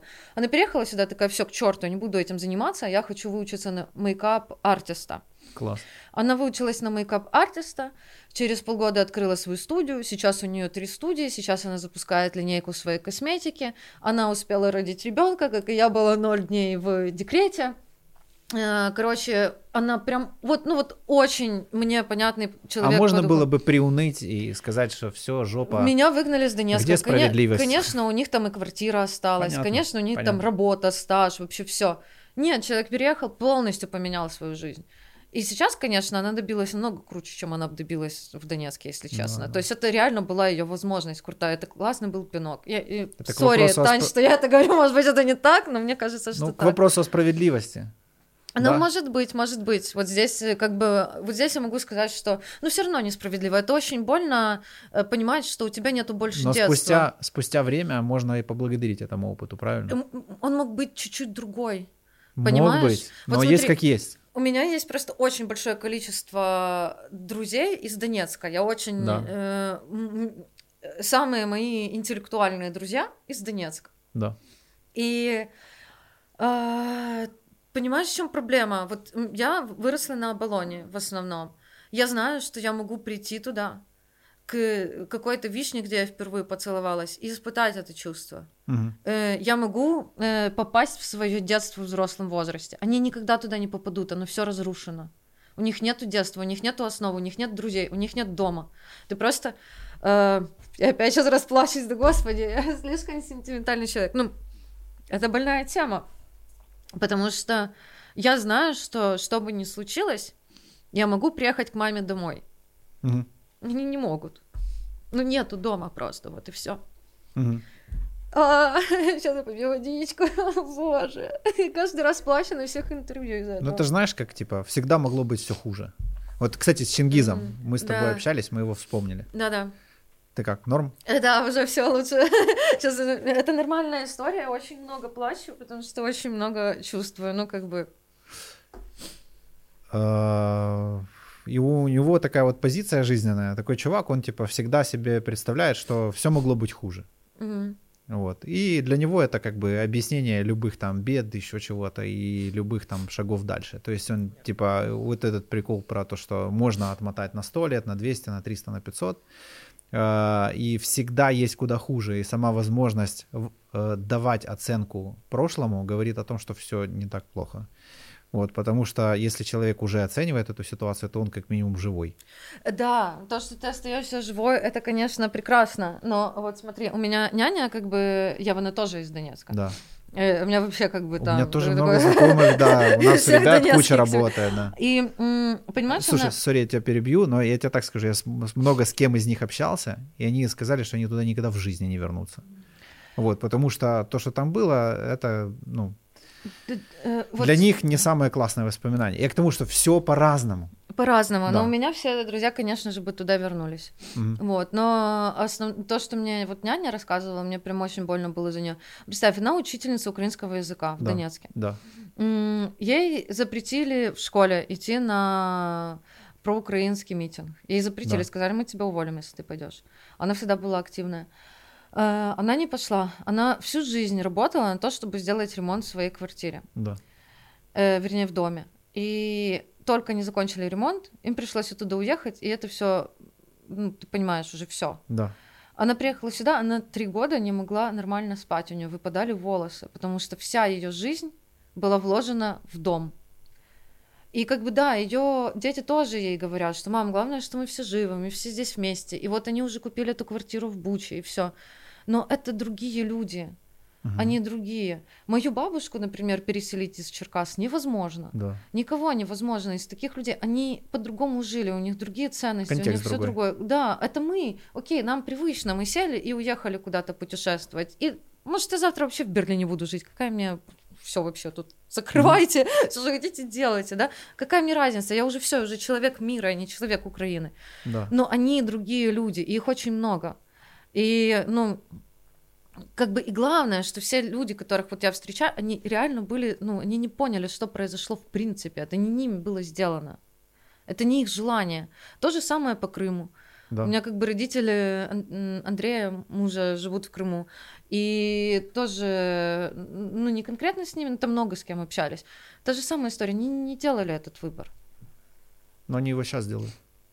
Ну, сейчас, э, как тебе сказать, там очень большой отток людей. Но они делают же выбор, да? А как, как ты можешь, не, не, ну, представь, ты живешь всю жизнь в курортной зоне, ты зарабатываешь mm-hmm. на недвижимости, ты зарабатываешь тем, что там кормишь или ну, поешь или еще что-то. Я, я прекрасно понимаю, куда ты ведешь. Смотри, вот, э, да, берем каких-то двух людей, вот, и бросаем их вот из э, города, в котором мы живем, из тепла, в котором мы живем, бросаем их нахрен в джунгли. Да, и какой-то из них будет такой, блин, в городе было лучше. Там было хорошо, там я всегда мог опереться, там позвонить папе, там еще что-то, там вроде купить себе пистолет. И такой типа, м-м, все, все плохо, короче, сел и заплакал. А другой такой посмотрел, типа, что тут вообще? И такой, блядь, да тут тигры, тут, короче, куча всего вообще происходит. Такой, так, надо мне, наверное, спасать свою сраку. Так, что у меня есть? У меня есть палки, у меня есть листья, у меня есть еще куча всего. Сделал себе копье, короче. И вот представь себе вот этих двух людей вот там через годик. Как будет выглядеть их история? Не знаю, но я бы поехала крышей в джунглях, честно. Во-первых, я боюсь насекомых. Mm-hmm. и все, ну, типа, ну вот я бы, я была бы тем вторым ну, чуваком, я бы села на, учитывая, который первый чувак, учитывая, я бы села на пеньке и начала умирать. Учитывая ход нашей беседы, я думаю, что это продлилось бы, наверное, минут 20. Вот, и потом бы началась совершенно другая история, так что не прибедняйся. Ну, да правда, мне проще умереть, чем жить в джунглях. Ну, так, я, так а что ты до сих пор не умерла? Я Скажи не в джунглях, мне. Я не в джунглях. Ни хрена. Ты, ты бы видела все, что происходит, когда паук появляется в доме. Об этом знает абсолютно весь дом на 13 этажей. Знаешь, ну, то есть, и кто-то из соседей приходит. Но я уверен, если бы тебя засунули в обстоятельства, где пауков э, тысячи, ты бы их систематизировала, распознала, купила бы онлайн-курс, короче, ими управляла, и потом бы вообще армию пауков создала, и на ней бы верхом выехала. Синдром самозванца, да? Не-не-не-не, но это надо признавать свои слабые стороны, знать их. Как бы, во-первых, э, э, во-первых, тогда ты человек. Потому ну, что если ты Живой. во всем, да, если Настоящий. ты во всем классный и все можешь, то ты не человек, это, это какая-то Но сейчас вот история. мода на это. Ну что, Мой канал можешь? вообще появился как вот альтернатива всему этому. Успешный успех, все таки mm-hmm. пиздатые. В Инстаграме они всегда красивые, счастливые. Я пришла не накрашенная, эффективные, специально. там, ультра клевые, читают, все занимаются, качаются, короче, все выглядят как модели. Вот, но это все неправда. Это все типа то, что мы хотим показывать, и то, что мы хотим в себе видеть, а все остальное. у-у. Это типа не про меня. Ты понимаешь, И это вот разрыв некрасиво. между я есть и, э, и я себя транслирую, вот мне очень жалко людей, у которых есть разрыв. Мгм. То есть вот, а все остальное он типа не видит, знаешь, это как я в домике. Это как тот в джунглях, типа, да не, все будет хорошо, как в городе. Нет, чувак, не будет, пока ты его там, блядь, не построишь. Э, Ну вот э, по поводу того, что я вообще вижу в Инстаграме, мне прям очень не- нравится и кажется это очень некрасивым. Я вообще, э, я, знаешь, я перестала различать э, лица женщин, потому что они Да, все с большими да, губами, с да. большими бровями, или темные, или белые. пропадает. Ой, блин, сорян. Вот, и, ну то есть просто как бы я захожу там в, в- в условный квин, и я не понимаю, я, я как будто бы, знаешь, с этими агент Смит просто все, вокруг губы Знаешь, типа, агенты по, по Смит. одежде, по одежде, а не по лицу понимать, с кем я только что говорил. Они настолько похожи, знаешь, типа, Это отвратительно, это ужасный тренд. Вообще, ну как бы это же говорит о психическом здоровье нации. Во-первых, из-за того, что на это есть покупатель. Что это за мужик, который, которому может это нравиться? Это странно. Ну, нарциссик, который себя сравнивает с каким-то журналом, наверное, с каким-то Это- э, хри- смо- типа а-ля хрестоматийным изображением того, как должно быть, знаешь. Люди, у которых нет внутренней опоры, они нуждаются во внешних вот этих три, типа, если у меня такая барышня, в моей жизни все ок. Так если у меня такие барышня? часы, э, Так это, это, же, это же даже не человек уже. Ну, то есть это, это уже не человек. она символ поп-арта, я бы так сказал. Знаешь, какого-то такого, типа, причем коми... это знаешь, как гопник. Да. Вот гопники, они до сих пор существуют. Это так странно, они настолько уже комичные, архаичные какие-то персонажи, блядь, что трудно поверить, что они реально существуют, но я их видел, они есть, Где? они существуют Я хочу до сих пор, по сей день. посмотреть. Да, мало того, у некоторых из них даже есть профиль в Инстаграме, но и, и тем не менее они до сих пор продолжают существовать. Да, это очень нишевая тусовка, где-то как люди, которые любят винил, там, знаешь. Вот, это такие очень... Да. Такая вот прям э, ламповая такая у них тусовочка, типа староверов, старообрядцев, знаешь, типа они держатся за это, вот это их инициация, это их опора, ну, она им важна и нужна, вот так же, блядь, у этих человек. Я не знаю, как я к этому пришел, это очень клево. Но прикол в чем? Ну, нет у человека внутренней опоры. Вот. Поэтому он ждет. Ждет города, ждет президента, ждет э, друга гопника, который его там, ну, вот как-то так. А, вот, а есть люди, которым это все нахер не надо. И мне нравится, что, как бы странно это ни звучало, мы живем в такой, блядь, нестабильности э, здесь, что у нас нет выбора. Мы научимся быть гибкими, мы научимся адаптироваться, мы научимся брать ответственность, потому что если мы это не сделаем, нам пизда. Вот как бы и все. Пенсионной программе пизда. Значит, прими это и займись инструментами финансирования, изучай, как работают бабки, блядь, изучай, как их вклад... Если ты это не сделаешь, крутые же всякие отпадёшь. страховые пенсионные фонды. Ну, типа, опять же, коммуникация. Ну вот, то есть, что произошло с, с точки зрения э, наших этих министров? Они сказали, все, пенсии не будет. ну хоть честно. Как они должны сказать правильно? Пенсии не будет. Ну вот, есть такие фонды, которым мы доверяем, есть такие фонды, которым мы доверяем, есть вот такие инструменты. Можете финансировать, можете там типа банки. Банк, например, приват национализирован, поэтому он точно до последнего будет жить. Ну то есть дайте людям понимание, Ну да, что да. им делать. Да. Нельзя говорить просто все. Ну, опять это что же, мир медиа, да, типа, то есть как медиа это подает, как они выстраивают коммуникацию, по большому счету, это же не то, что вот именно... Есть понятие типа ораторского искусства, есть тренинги по ораторскому Ну, искусству. кстати, с ораторским искусством у нашего президента все Э, Президента, да, но Неплохо, других политиков. И, всегда есть, э, типа, если ты говоришь о какой-то проблеме, а, ты должен очень структурированно, очень четко, без воды и личного. Мы Типа- переходим постепенно к тренингу по продажам. Нет, нет. Типа, э, что никогда не говори нет, говори решение. Ну, типа, э, ну, ну, типа того, да. да, да. То есть, ну, они должны, потому что это, основы спича. Основа Конечно. спича это ты должен дать решение и инструменты типа к действию, потому что иначе это был, был или спич благодарности, например, всем спасибо, тут ничего, да, не, не Ну, надо в не конце надо года. ждать ответа, да. Или, или, или это, это что было вообще тогда?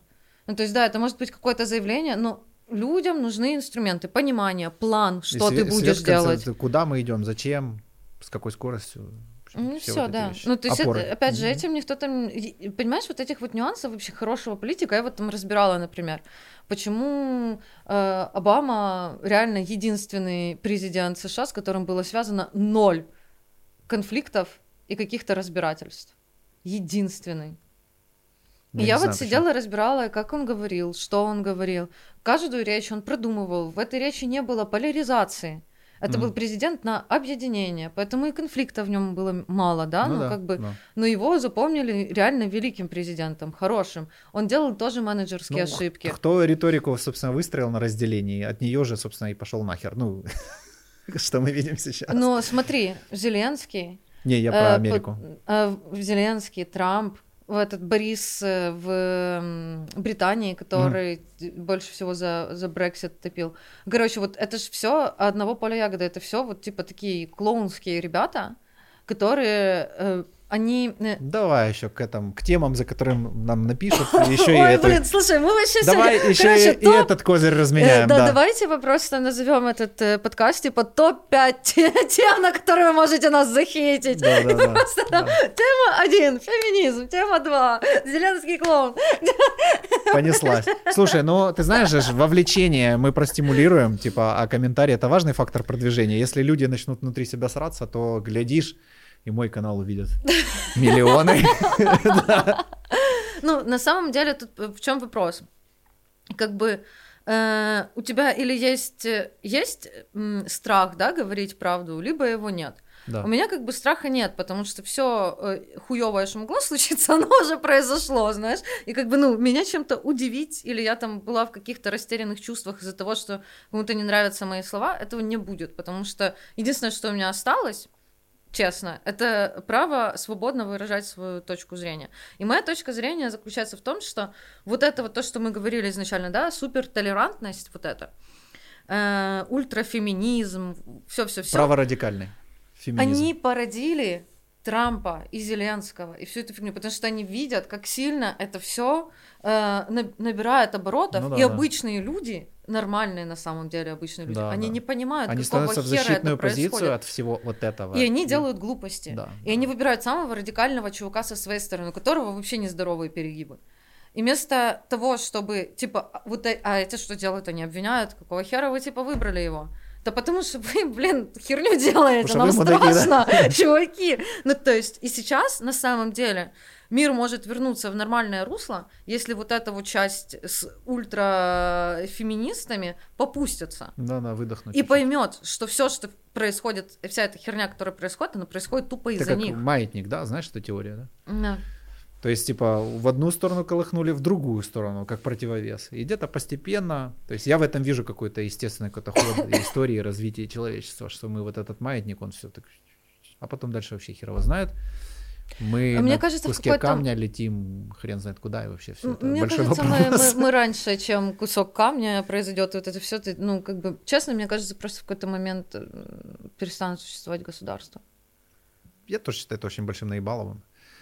Вот, ну, то такое. Это уже для отдельной Э, Но передачи. это очень интересно. Мне, конечно, с одной стороны, было бы интересно до этого дожить, а с другой стороны, ой, не, ну ладно.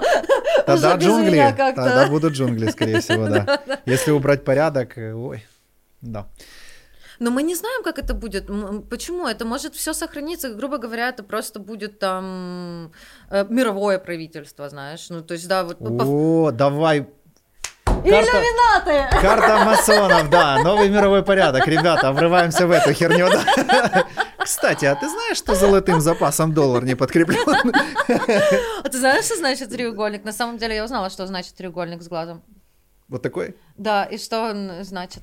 Для меня Ну, здесь. я верю в некое сознание единство информации, материи и энергии. Типа как би- биосфера какая-то. Это то, что называют божественной троицей, Богом. Ну, да, Пытаются да. описать такими методами. Я вот нечто такое.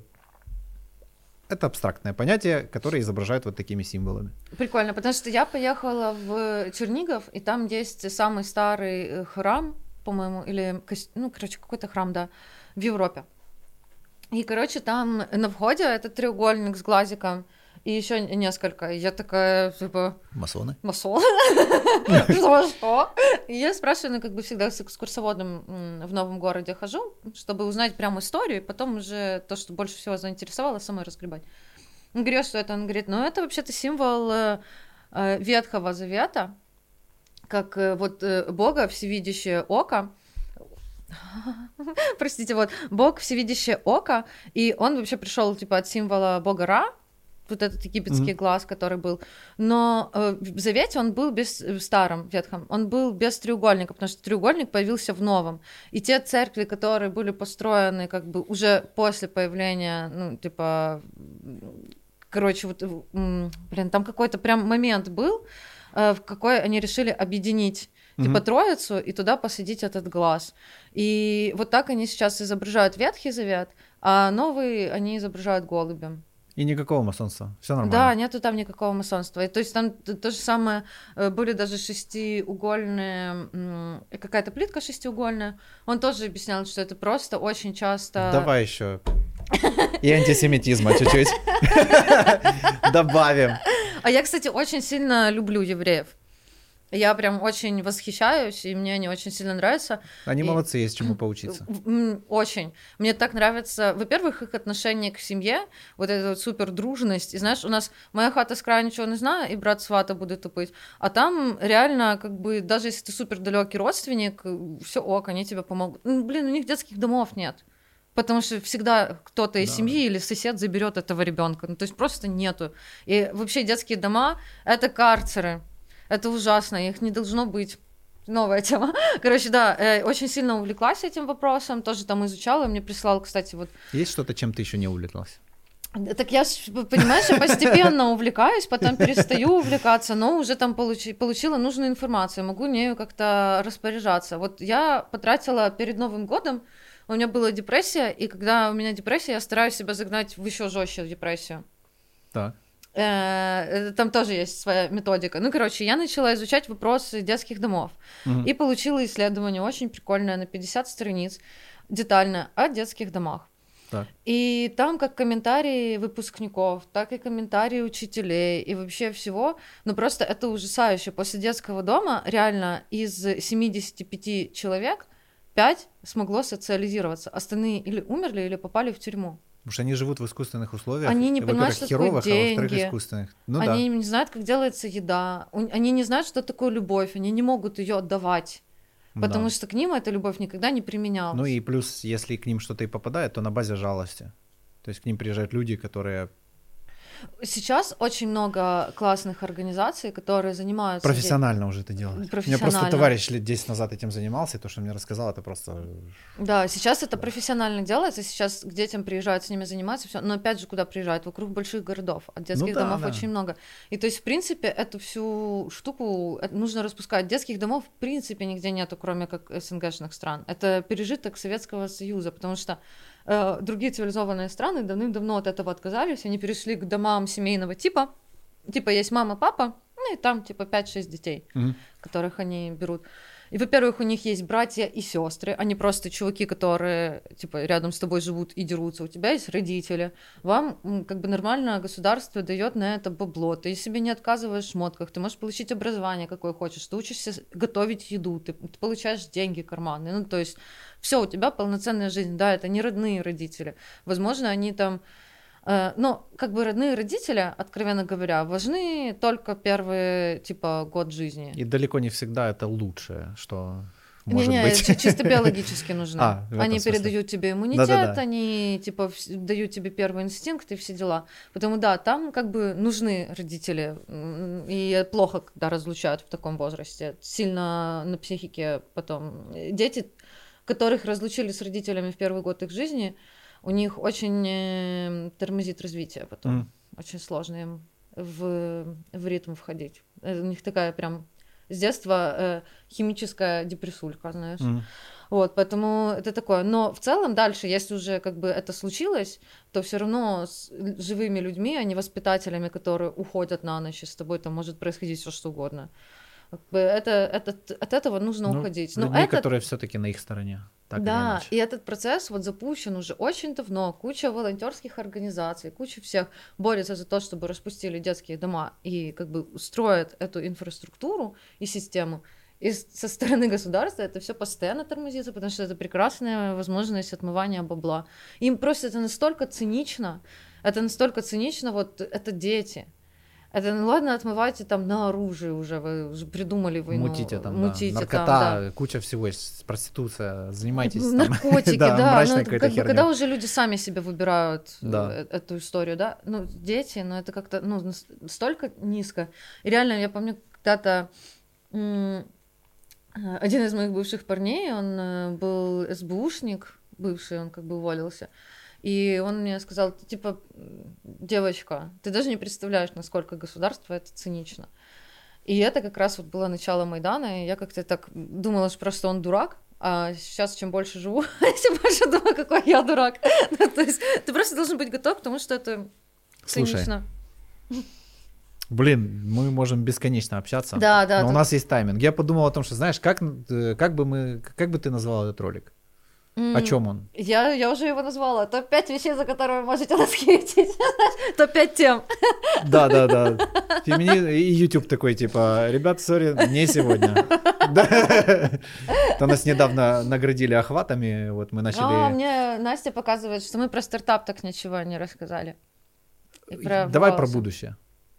Про Твое, будущее. про стартап, про... Да. И, и будем на оптимистичной нотке, да. Э, Короче, есть же у меня э, студия окрашиваний. Да. В И- которую, судя по всему, скоро я нагряну. Да. И во время локдауна нам запретили работать, потому что ну, мы входили в эту категорию, где работать Нагряну после локдауна. А нет, сейчас можно. Сейчас можно по записи. Нагряну сейчас. Короче, и э, первый раз вообще нельзя было. А мы очень честные, мы всегда следуем букве закона, естественно. Вот. И, а мастерам нужно что-то кушать, а клиентам э, нужно, чтобы волосы были заполнены краской. Да. Потому что если ты осветаешь, ты вы... минутка технического задротства, если ты осветил волосы, ты выбил оттуда пигмент цвета, они становятся пустыми. Если ты их не будешь заполнять краской, они просто будут ломаться. Поэтому если вы осветлили волосы... Так её- вот почему со мной это происходило. Да, потому что ты- они, они были пустые, тебе их Да, нужно было да. наполнять. Офигеть. Вот, теперь ты знаешь. И, Теперь ну, я точно в лояльности вообще. ну, то есть, э, а клиенты ты уже осветлили, они же рассчитывали, что они попадут, они не знали, что будет локдаун. И им нужно было предложить продукт, которым они могут сами дома, без, нашего, без нашей помощи, сделать окрашивание. Мы разработали этот продукт, он красит дома волосы за 10 минут и лечит их. Но это... Damn! Но волосы должны быть осветлены при этом. Класс. Заранее, да. То есть не, на, просто натурально они не лягут. Оказывается, проще ходить с крашенной головой, чем я это Гораздо. в ты можешь- 70-е, когда, Да, да, да. Ты, когда мы ты дома можешь сам занимались. себе постоянно это делать, и это гораздо Вообще. дешевле и не тратить. Ну, то есть ты понимаешь, времени это у тебя не займет, Супер. просто помыл голову.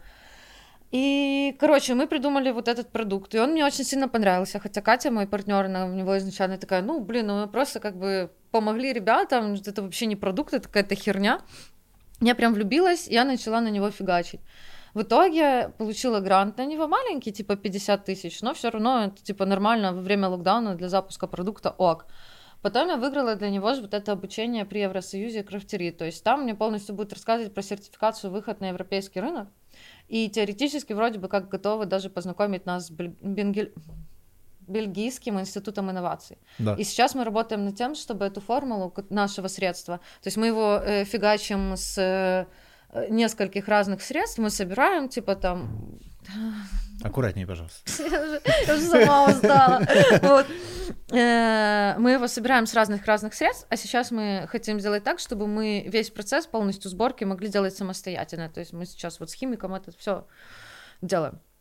И, ну, и тогда мы сможем уже подаваться как полноценный стартап в эту бельгийскую, бель- бенгельский инст- институт инноваций. Бельгийский Бельгийский, институт господи. инноваций. Бенгальский. Бенгальский тигр. Это, Вот. знаешь, тигры еще там все-таки. Да, и вот сейчас, собственно, я допилила уже страничку на сайте нашего магазина, мы уже заг- загрузили по Google Ads всякое такое, это тоже работает. И вчера же я выиграла обучение для того, чтобы научиться нормально это круто продавать, Да. и снимаем сейчас тоже ролик рекламный с девушкой в душе. О, Порядок, Миш. Вот, поэтому я о том, что, э, в принципе, локдаун, вот все всегда говорят, что, эм, как всех э, заебала фраза, типа, кризис — это время возможностей. Но по факту так и есть. Потому а что... других вариантов нет. Да, да, ты или выживаешь, или умираешь. Все, у тебя нет других вариантов. И ты, ты должен реально круто эволюционировать. Но тут есть еще другой вариант. Вот мне 30 лет, и всю жизнь, что я живу, у нас кризис, как бы я да, вообще, в принципе, да. человек возможностей, знаешь. Это тоже очень сильно сформировало, вот ты говоришь, ты, ты типа не останавливаешься. Если я живу всю жизнь в кризисе, я не могу остановиться. Если я сегодня остановлюсь, завтра мне нечего есть. Все очень просто. Да. То есть возможности остановки ее как бы нету. И вот этот стартап это как бы э, показатель того, что с маленьким бюджетом то есть у нас бюджет изначально был Я ноль. бы даже сказал, что это отсутствие бюджета. Да, у нас был ноль бюджета. Мы получили уже какой-то бюджет, а, мы получили кучу возможностей. Это все едет просто на инициативе одного человека. Катя, как бы, она очень редко вникает, то есть она больше по техническому моменту, да, она не связана с продвижением, она особо, ну, вот на съемках она будет, потому что она арт-директор, она круто, классно видит кадр, там да. все дела. Но вот в таких моментах она не может помочь. Поэтому это, грубо говоря, там едет на мне.